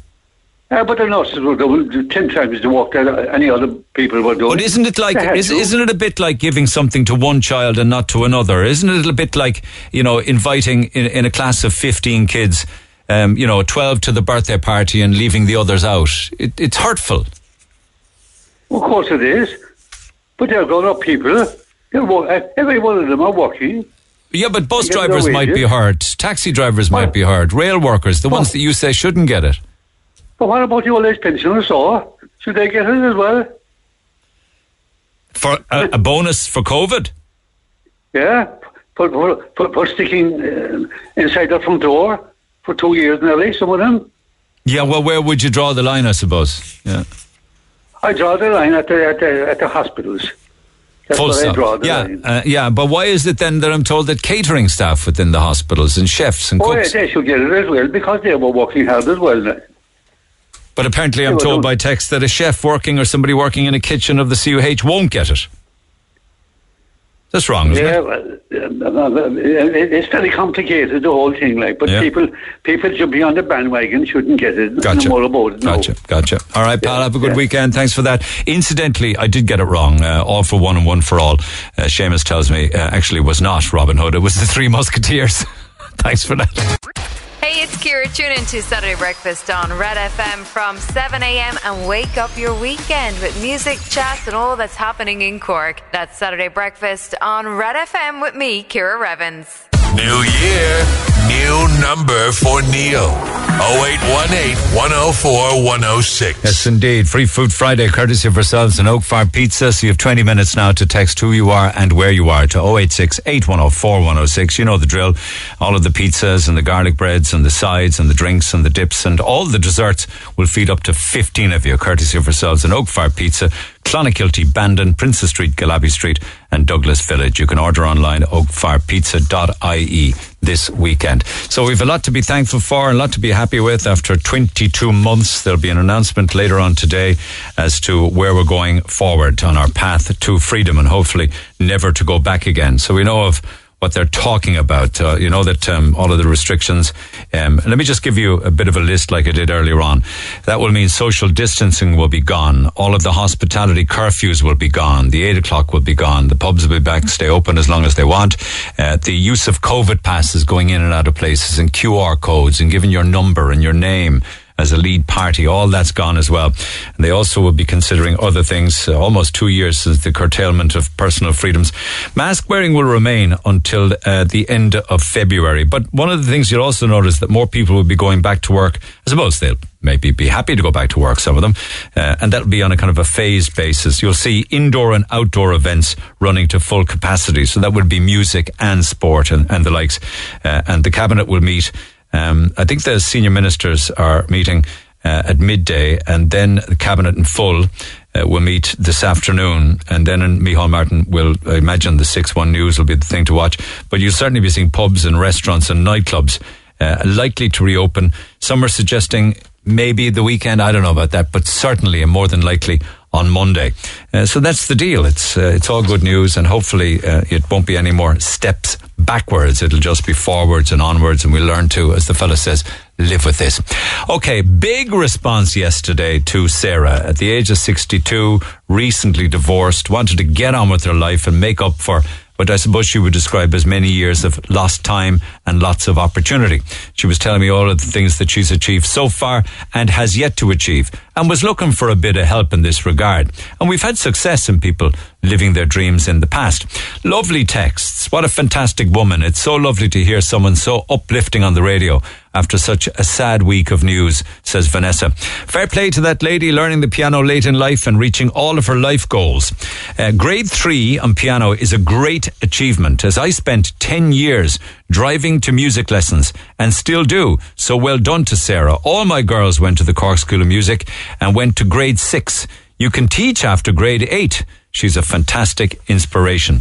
Lovely text. That lady Sarah should try a Shannon boat cruise first. I hired a boat for a week last year in the Shannon. You could pull in anywhere, drift along, no traffic, peace and quiet, fantastic scenery, best holiday ever. Carrick Craft are the hire company, and it's very safe for beginnings. I concur, because I did exactly the same thing for not quite a week, but not far off it, with Carrick Craft on the Shannon. It was a beautiful week. It was one of the weeks, actually, where we got glorious sunshine every day. Neil, please tell Sarah, don't buy a boat that needs work. Sarah, you're an amazing woman. Your positivity is oozing from the radio. I'd love to get in touch with you if possible, says Elizabeth. Another one, tell the lady who's looking for a motorbike that the cost of lessons and going for a test is crazy. If she has a full car license from before 2004, she can drive a Honda 50 without going for a bike license, but it has to be less than 50 cc's. Tell that lady to get a light motorbike. The one I got was small, but too heavy for me, so I wasn't comfortable riding it, and I sold it. And one final one, Ita says, Sarah is an incredible woman and an inspiration to us all. She joins me again by phone. Sarah, good morning. Good morning, Neil. Your ears must be burning with the compliments. They certainly are, and I'm really, really pleased. I'm really, really pleased. Good for you. Okay, so what we do know of the things you've done so far is learn the piano to grade 3. You also did Spanish, wasn't it? I'm still doing Spanish. You're doing Spanish. What else have you done again? I've done art. You've done the art. You've taken up the outdoor walking, and that's very good for the heart. And you've taken up the exercise. I have booked a woodworking course. Yeah, and that's my first one. I actually logged on to St John's College, and I saw a fabulous jewellery making class yesterday. Well, you heard them on the air with us yesterday from St John's. They have a jewellery class, and there's a place there for you. Yeah, well, I did. I waited. I thought I was actually going to speak to that lady, but I didn't. Okay, sure, that'll probably happen today. Brenda will sort that out for you. We'll sort that out. But there's a place there on the course for you for jewellery. So the only two things then was the boat and the bike, wasn't it? Absolutely. Okay. So I told you yesterday that I would defer to the professionals in this. So one thing is buying a bike, right? Second thing, of course, is learning how to ride the bike. So you're going to have to need to get lessons, okay? Yes. Okay. So Dave Brown is a motorcycle instructor, and he's got apparently a 2-day course. Imagine 2 days might do it. I'm not sure. Dave, good morning. Good morning, sir. How are you? I'm well, thank you. So can you help this wonderful lady, Sarah, to get... firstly, you give lessons on how to ride the bike, but do you have any opinion on what kind of a bike it should be at all, Dave? Okay, well, normally the procedure is somebody will come to do the training. They won't buy a bike afterwards, because then they'll know more what they're capable of handling. Yeah, so do you give them a bike then? Yeah, we supply the bikes for the training and everything. Okay, but say, I don't mean to be ageist or anything, but Sarah's no problem. Say a 62-year-old 5'2" woman. What's the ballpark kind of bike there? She doesn't want a Vespa, and she doesn't want a moped. Okay, so basically, the height comes in to a great deal. So you'll be looking at, say, a GN125, which they're a low saddled bike. So both feet can touch the ground, and there's a bit of support there.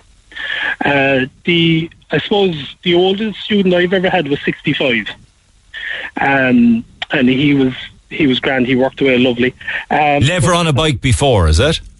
Yeah. That's okay. Right. Yeah. So the course, like, depends. Say if it's the 125 category A1, it'd be 16 hours. And if normally we could do that like two full days, or we could break it down over periods of time, depending on the student and how they were picking it up and how the concentration and it was going. Okay, so it could be done over a weekend or spread out a little longer. Yeah. So that's practical. Tell me, there's a theory test as well. What's that part of it about? Okay, so basically to get on the road, you have to apply to do your theory test to get your learner permit. Once you have the learner permit, then you go ahead and book your IBT, your initial basic training. With you guys? That would be with, exactly. Okay, so she needs to get a learner permit because she'll be riding something over 50 cc's, I guess. Absolutely. Okay, then she's got the permit, and that's automatic. You just do that. And then she books the course, and then part of it is actually up on a bike, and the other is a theory test. Yeah, well, the way the course will be worked out, you'll be in the classroom for the first bit, and we'll be obviously going over the theory side of things and what to expect, and we'll be learning about the gear and the and what to expect on the rest of the course. Then we asked a couple of hours, and then we go into the car park, which is sectioned off, private car park, and we'll be learning everything from how to get on, get off the bike, how to move off, how to control the bike, basically, on the slow riding skills. Yeah, and I suppose there's cones then, is there the kind of a cone? Absolutely, yeah, in and out of cones, U-turns, the salams, figure of eights, emergency braking, so we'll be covering all that. Good. If everything is competent and done really well on the first day, then there shouldn't be an issue for the second day, which is a bit more classroom, a bit more practice, and 6 hours on the road. Yeah, gotcha. Now, are you keeping up with all of this now, Sarah? Absolutely, I certainly am. Okay, so the actual learner permit is simple. You can get that sorted yourself. Then we can get you... Before I'd get the learner permit, I'd actually have to do my theory test. Wouldn't yes, I? You have to do the theory test to get the learner permit. Yeah, okay. To get the learner permit. Okay. First thing you got to do, so, is the theory test with Dave. Yes. Okay. No. You apply to the NDLS. Oh, it's the NDLS theory test. You're going into the city to do that one. All right. Okay. Yes. Yes. Sorry about that. Okay. And so, then I would get my learner permit, and then I would go out to Dave. But is the theory test, though, how could she do a theory test for a motorbike when she knows nothing about it? Is it just a general driving theory test? Yeah, so basically she'd be studying the rules of the road. Why would she have to do that if she already has a full driving licence? That's just the way the system is. Okay, you got to go and do it again. Okay. Yeah. Okay. And then she's laughing. Then she can get back up on the bike for training. Then at that stage. Yeah, once she has the permit, then, she'll do her training. And if she completes the training then successfully, she'll be issued with an initial basic training cert, which will allow her to get insured on her own bike. Okay, and how big a bike then can she be insured on if she completes the training? If she does, say, the A1 category on a 125, that's the maximum. Then you have, the A2 categories and the A categories, which will go up the CCs. Okay, but she only has to do the theory test once. How can she then decide what bike to go after? Well, she does the theory test, gets her permit. That's what I'm saying. Once she's done the course, she'll have an idea of what bike she wants to get. Gotcha. And then she can go for whatever. But it's kind of recommended 125cc motorbike, you're thinking? Yeah. Yeah. Okay. Do you know about that, Sarah, 125? I absolutely do. I know a particular girl with a 125, and she was quite happy with it for the beginning, but then she went up. I've seen the 125, and I personally would prefer a little bigger.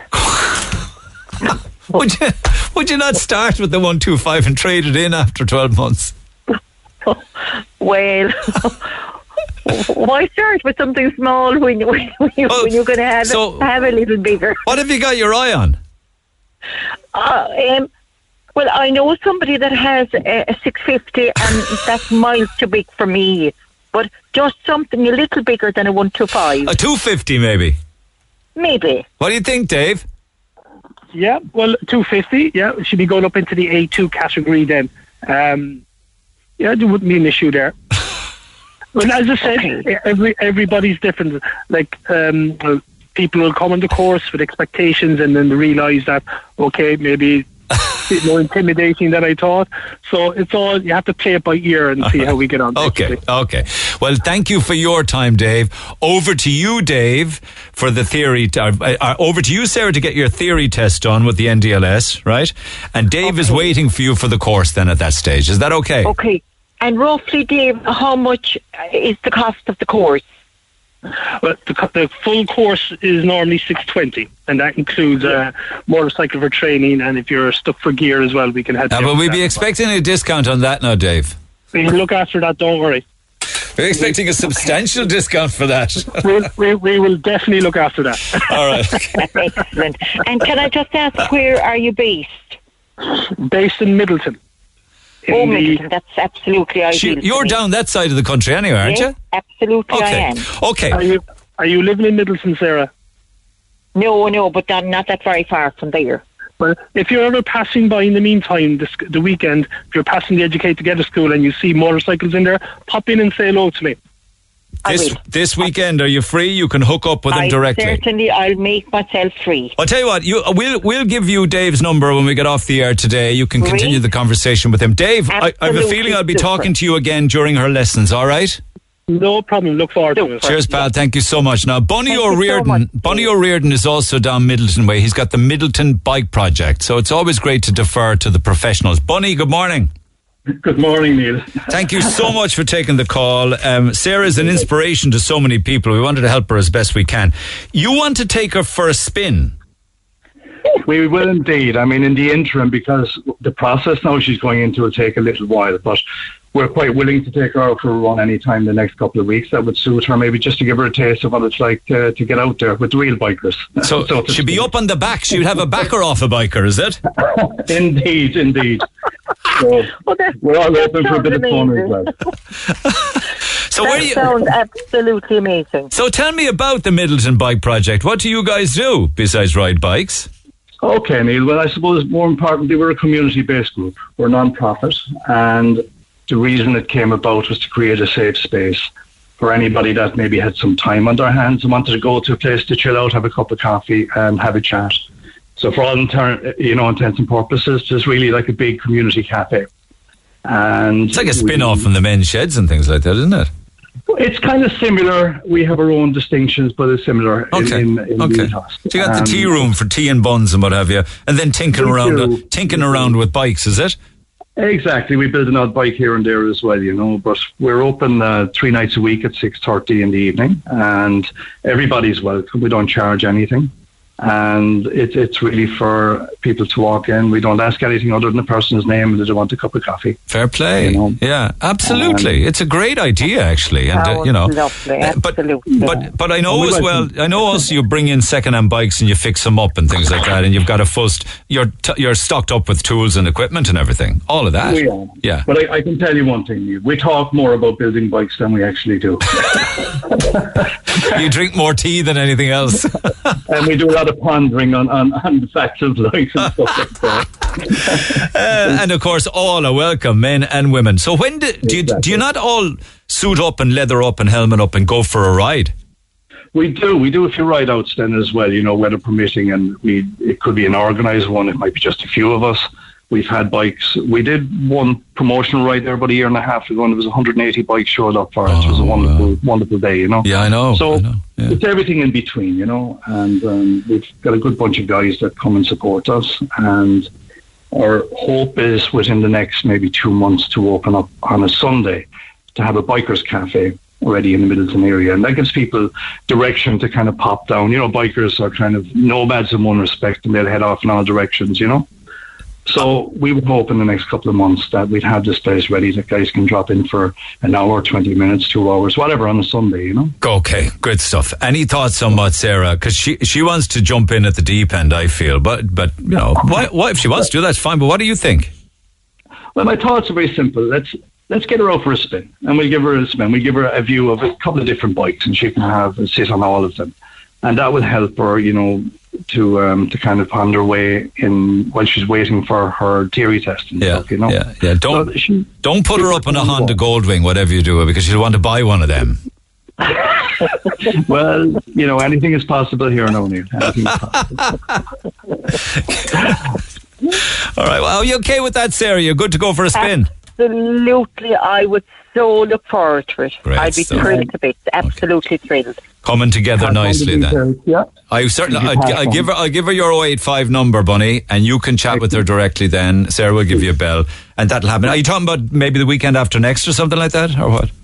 Anytime you're ready, I'm around Middleton most of the time, so there's no problem. We can either arrange it down that side, or we can meet her somewhere else. Gotcha. We'll try to get a few bikes. Gotcha. Okay. That's absolutely great, Bunny. I appreciate that. Coming together nicely for you, Sarah. Thanks Bunny. We'll chat again, all right?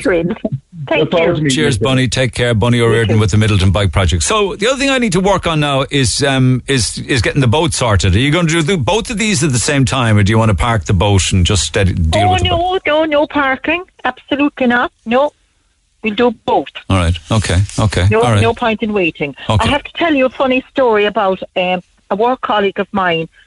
Back about 3 years ago, in the good old days when we were able to go out on social outings, we were heading off out one evening to go to a barbecue in town, and we were coming down Barrack Street on a bus, and my colleague, friend, Veronica said to me, "Sarah, there's the bike for you. And I looked around and there was a mobility scooter.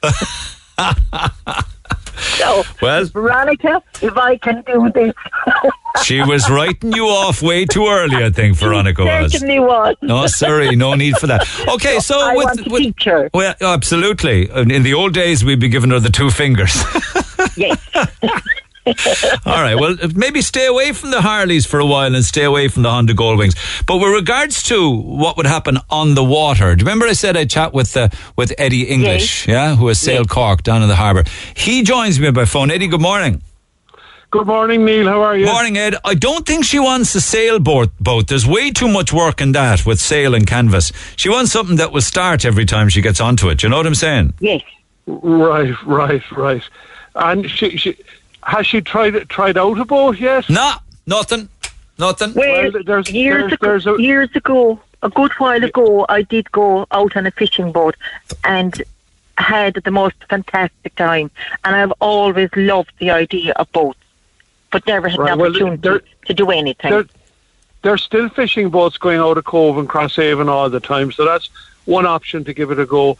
There's a company in Cove called Cork Harbour Boats, and they have little small boats with that will take about 4 or 5 people, and you can actually hire one of them and try it out. She wants... oh, you see, that's a good point. You should try something first, Sarah, rather than digging into the bank account. I mean, I don't want to be bursting your bubble, but you know what Eddie is saying? Yeah, and then the other thing is, besides hiring a boat, you could take a day's lesson in powerboats. Like, one of the biggest part of what we do is teaching people how to drive powerboats.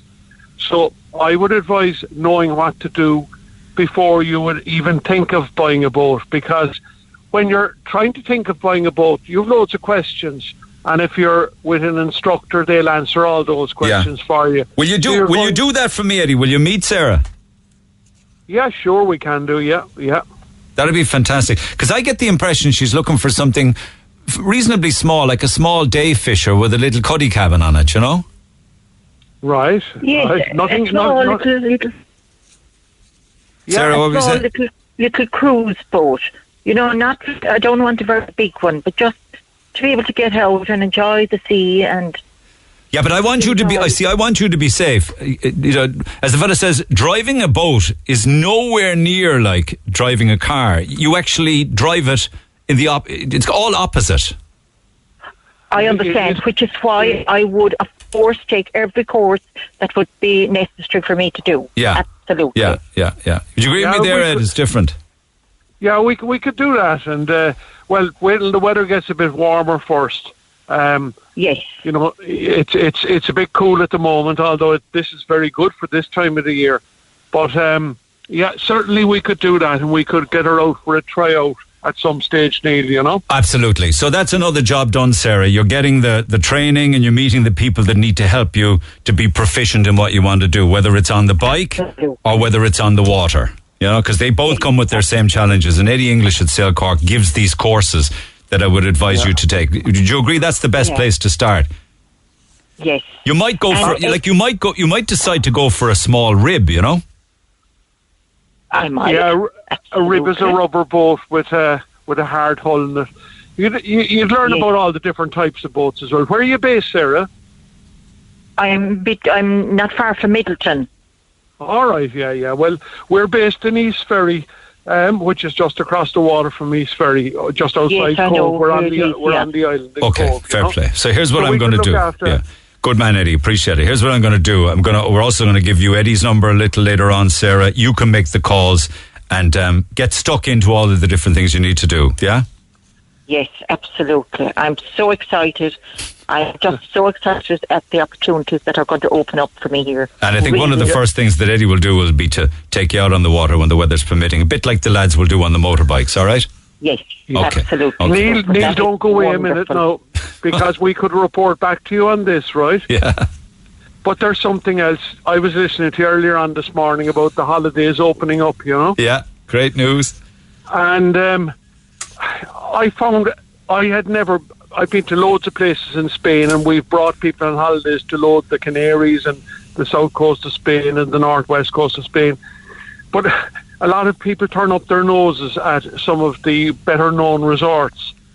And earlier last year in September, one of the places, we've been going to Mallorca for a number of years, and we went into Santa Ponsa, and what a lovely, lovely place.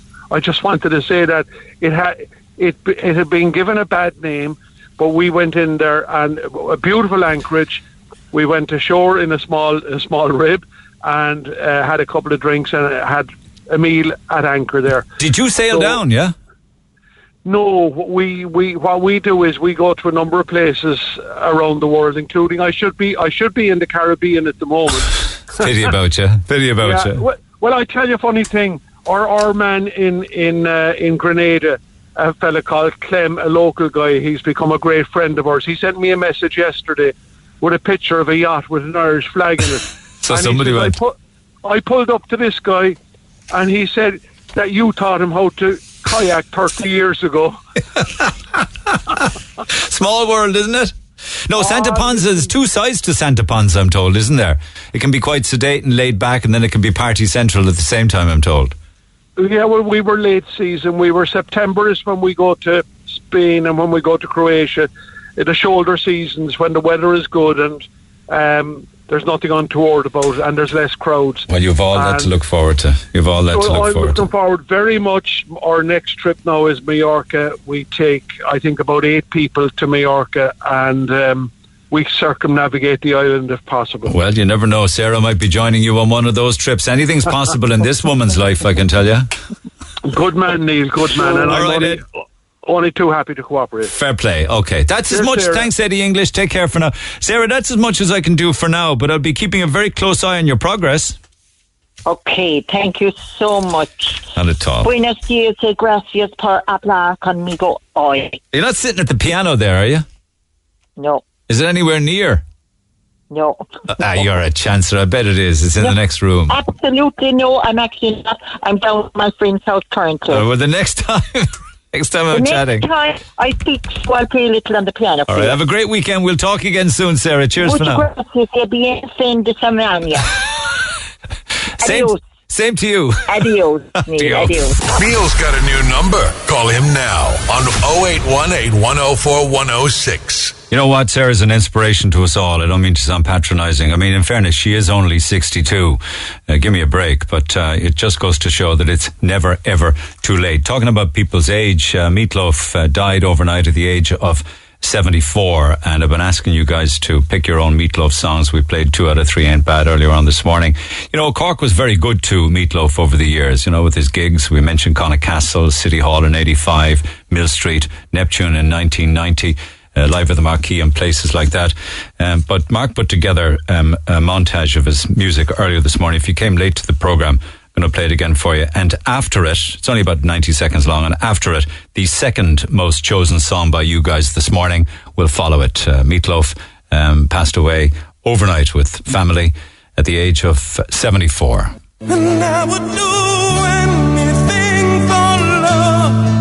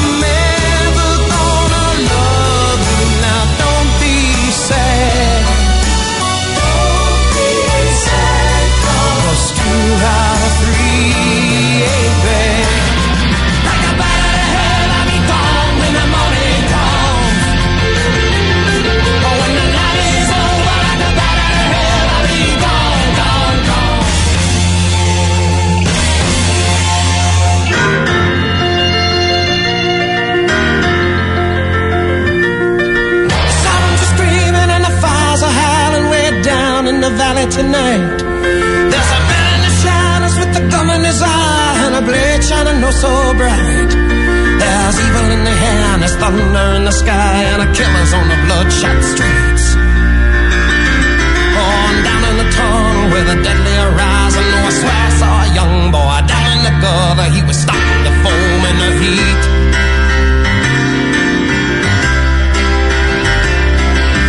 Baby, you're the only thing in this whole world that's good and good and right. And wherever you are and wherever you go, there's always gonna be sunlight. But I gotta get out, I gotta break it out now before the final crack of dawn. So we gotta make the most of our one night together. When it's over, you know we'll both be so alone.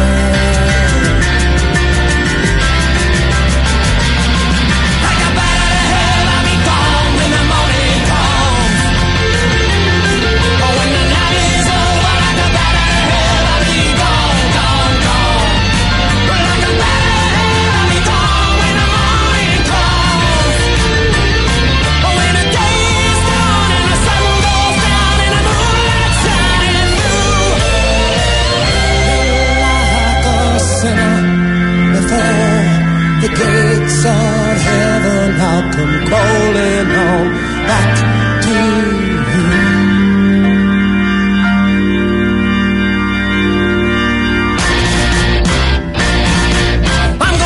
highway like a battering ram on a silver black phantom bike.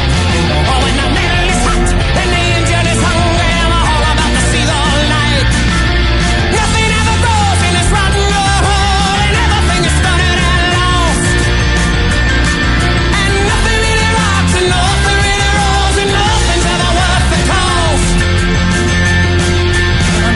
be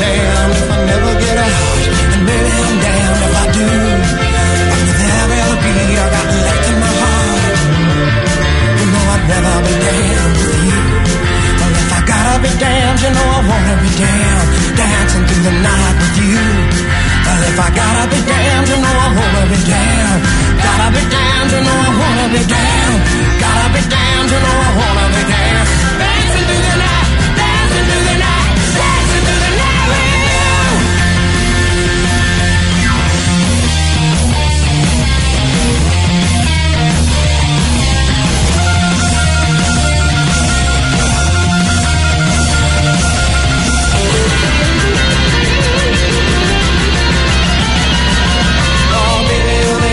In this whole world that's pure and good and right.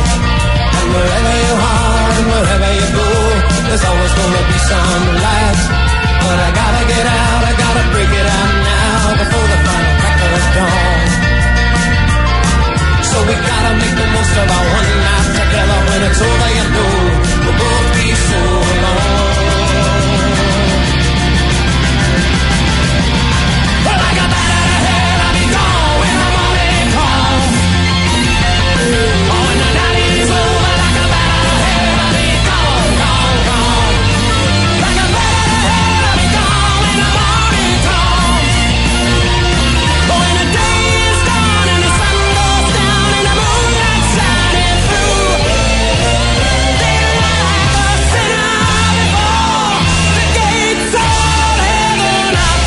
a sinner before the gates of heaven, I'll come crawling on back to you.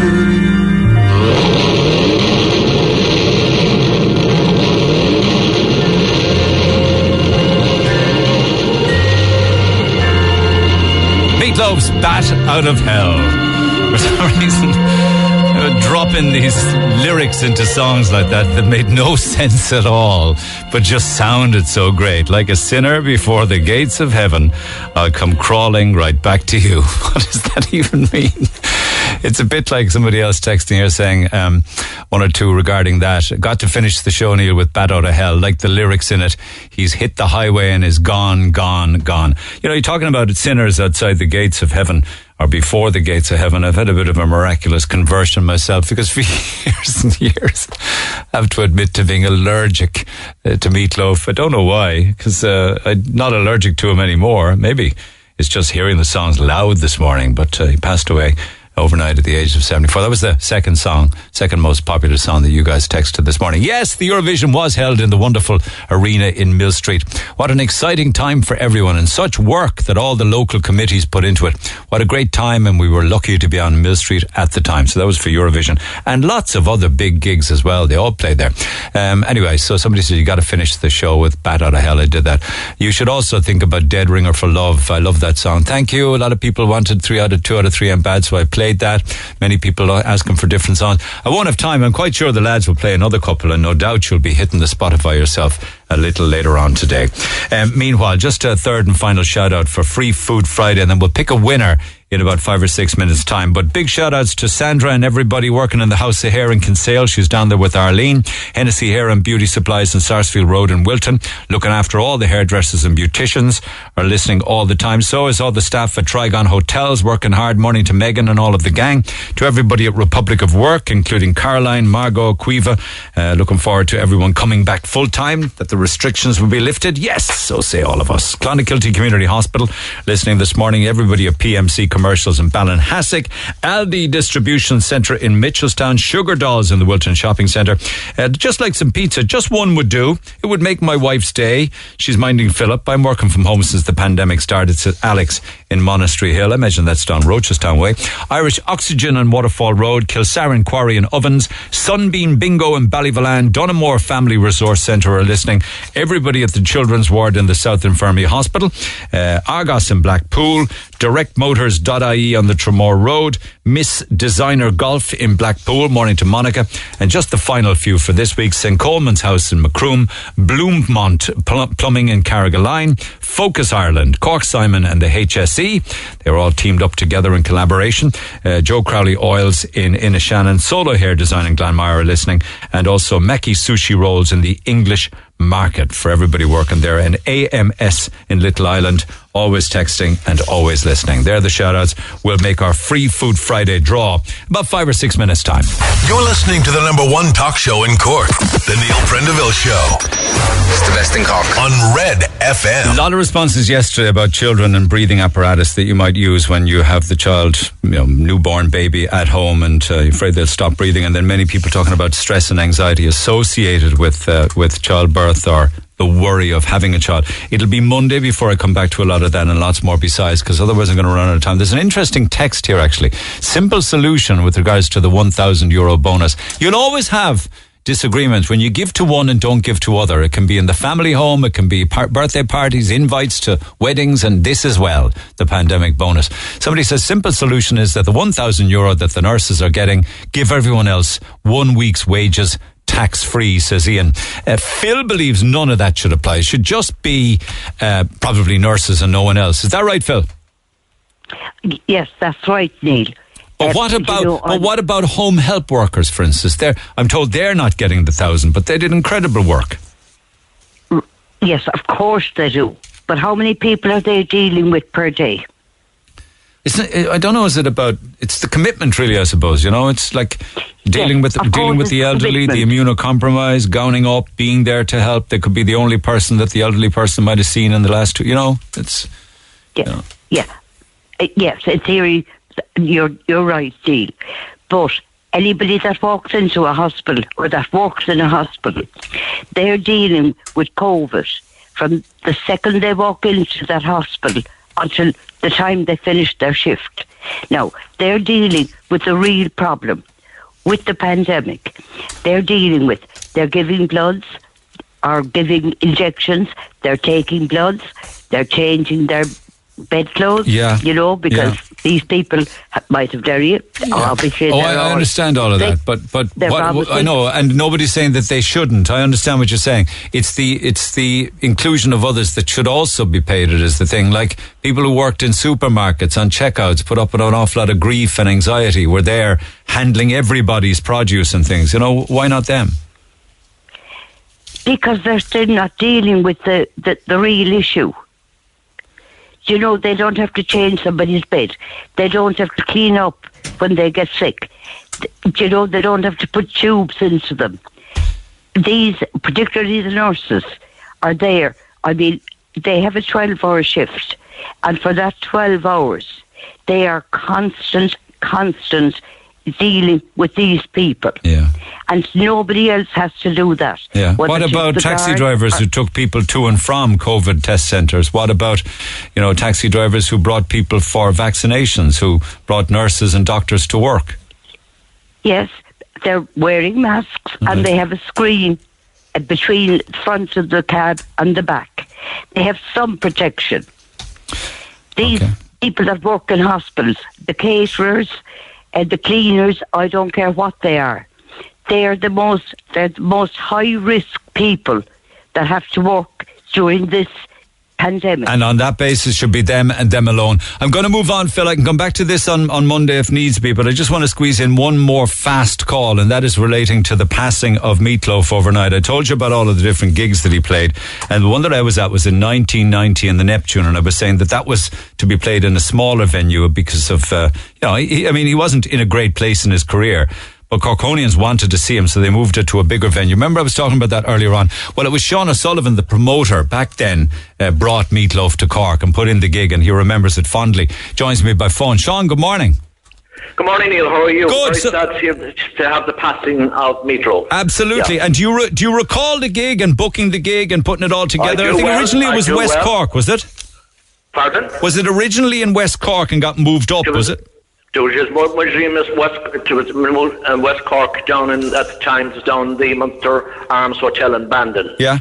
But I worked with Tommy Swarbrick on the show, and we decided to book the Neptune Stadium, and we couldn't stop selling tickets. The tickets were going for between 34 and probably 36 euro at the time.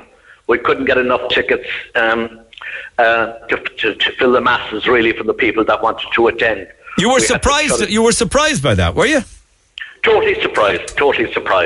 Because I suppose at that particular time he had a huge album, Bat Out of Hell. Yeah. And I think that was probably one of his greatest albums and hits. And, you know, it just was, you know, there was a lot of press about it, but I think it's just the fact that people just wanted to see him. Yeah. So we said we'd bring it to Cork and bring it to the Neptune Stadium. I was at that gig. Did you try and put on a second or anything because of the demand? Well, there was at least between 4,000 and 5,000, but his itinerary at the time, Neil, we would have loved to put a second show the following night, yeah. But it wasn't possible. What kind of a guy was he, Sean? You obviously met him then. I did, yes. He was a very ordinary guy, Neil, really. He was a guy, you know, that was a great talent, and he was...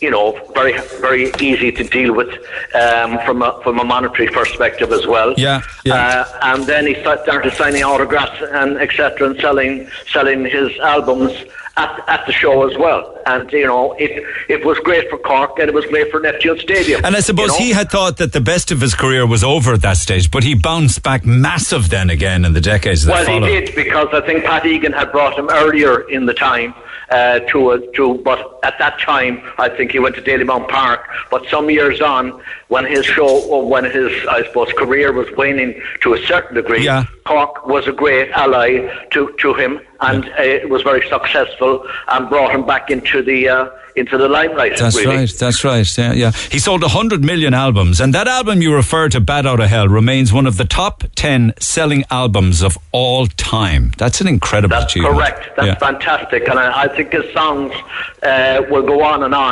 and unfortunately he passed away, but from that perspective you will see, I'd say, a huge surge towards albums and CDs from Meatloaf because of a sudden death. Big interest in him again. That wasn't today or yesterday. That's like 40 years ago, man. Time flies. 40 years ago, Mr.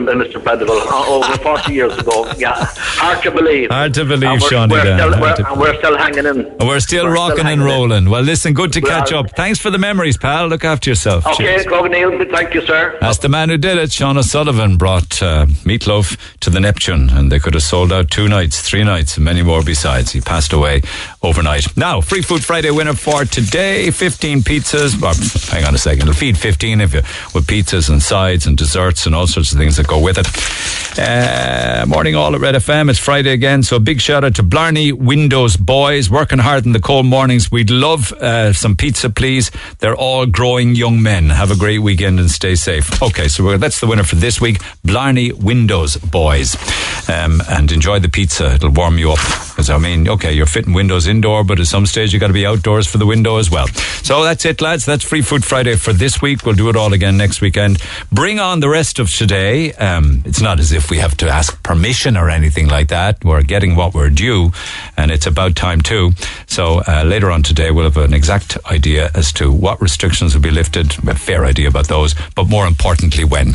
Have a good weekend. I'll see you Monday. Thanks for listening to this Red FM podcast. Don't forget to subscribe and check out redextra.ie for more great Red FM content.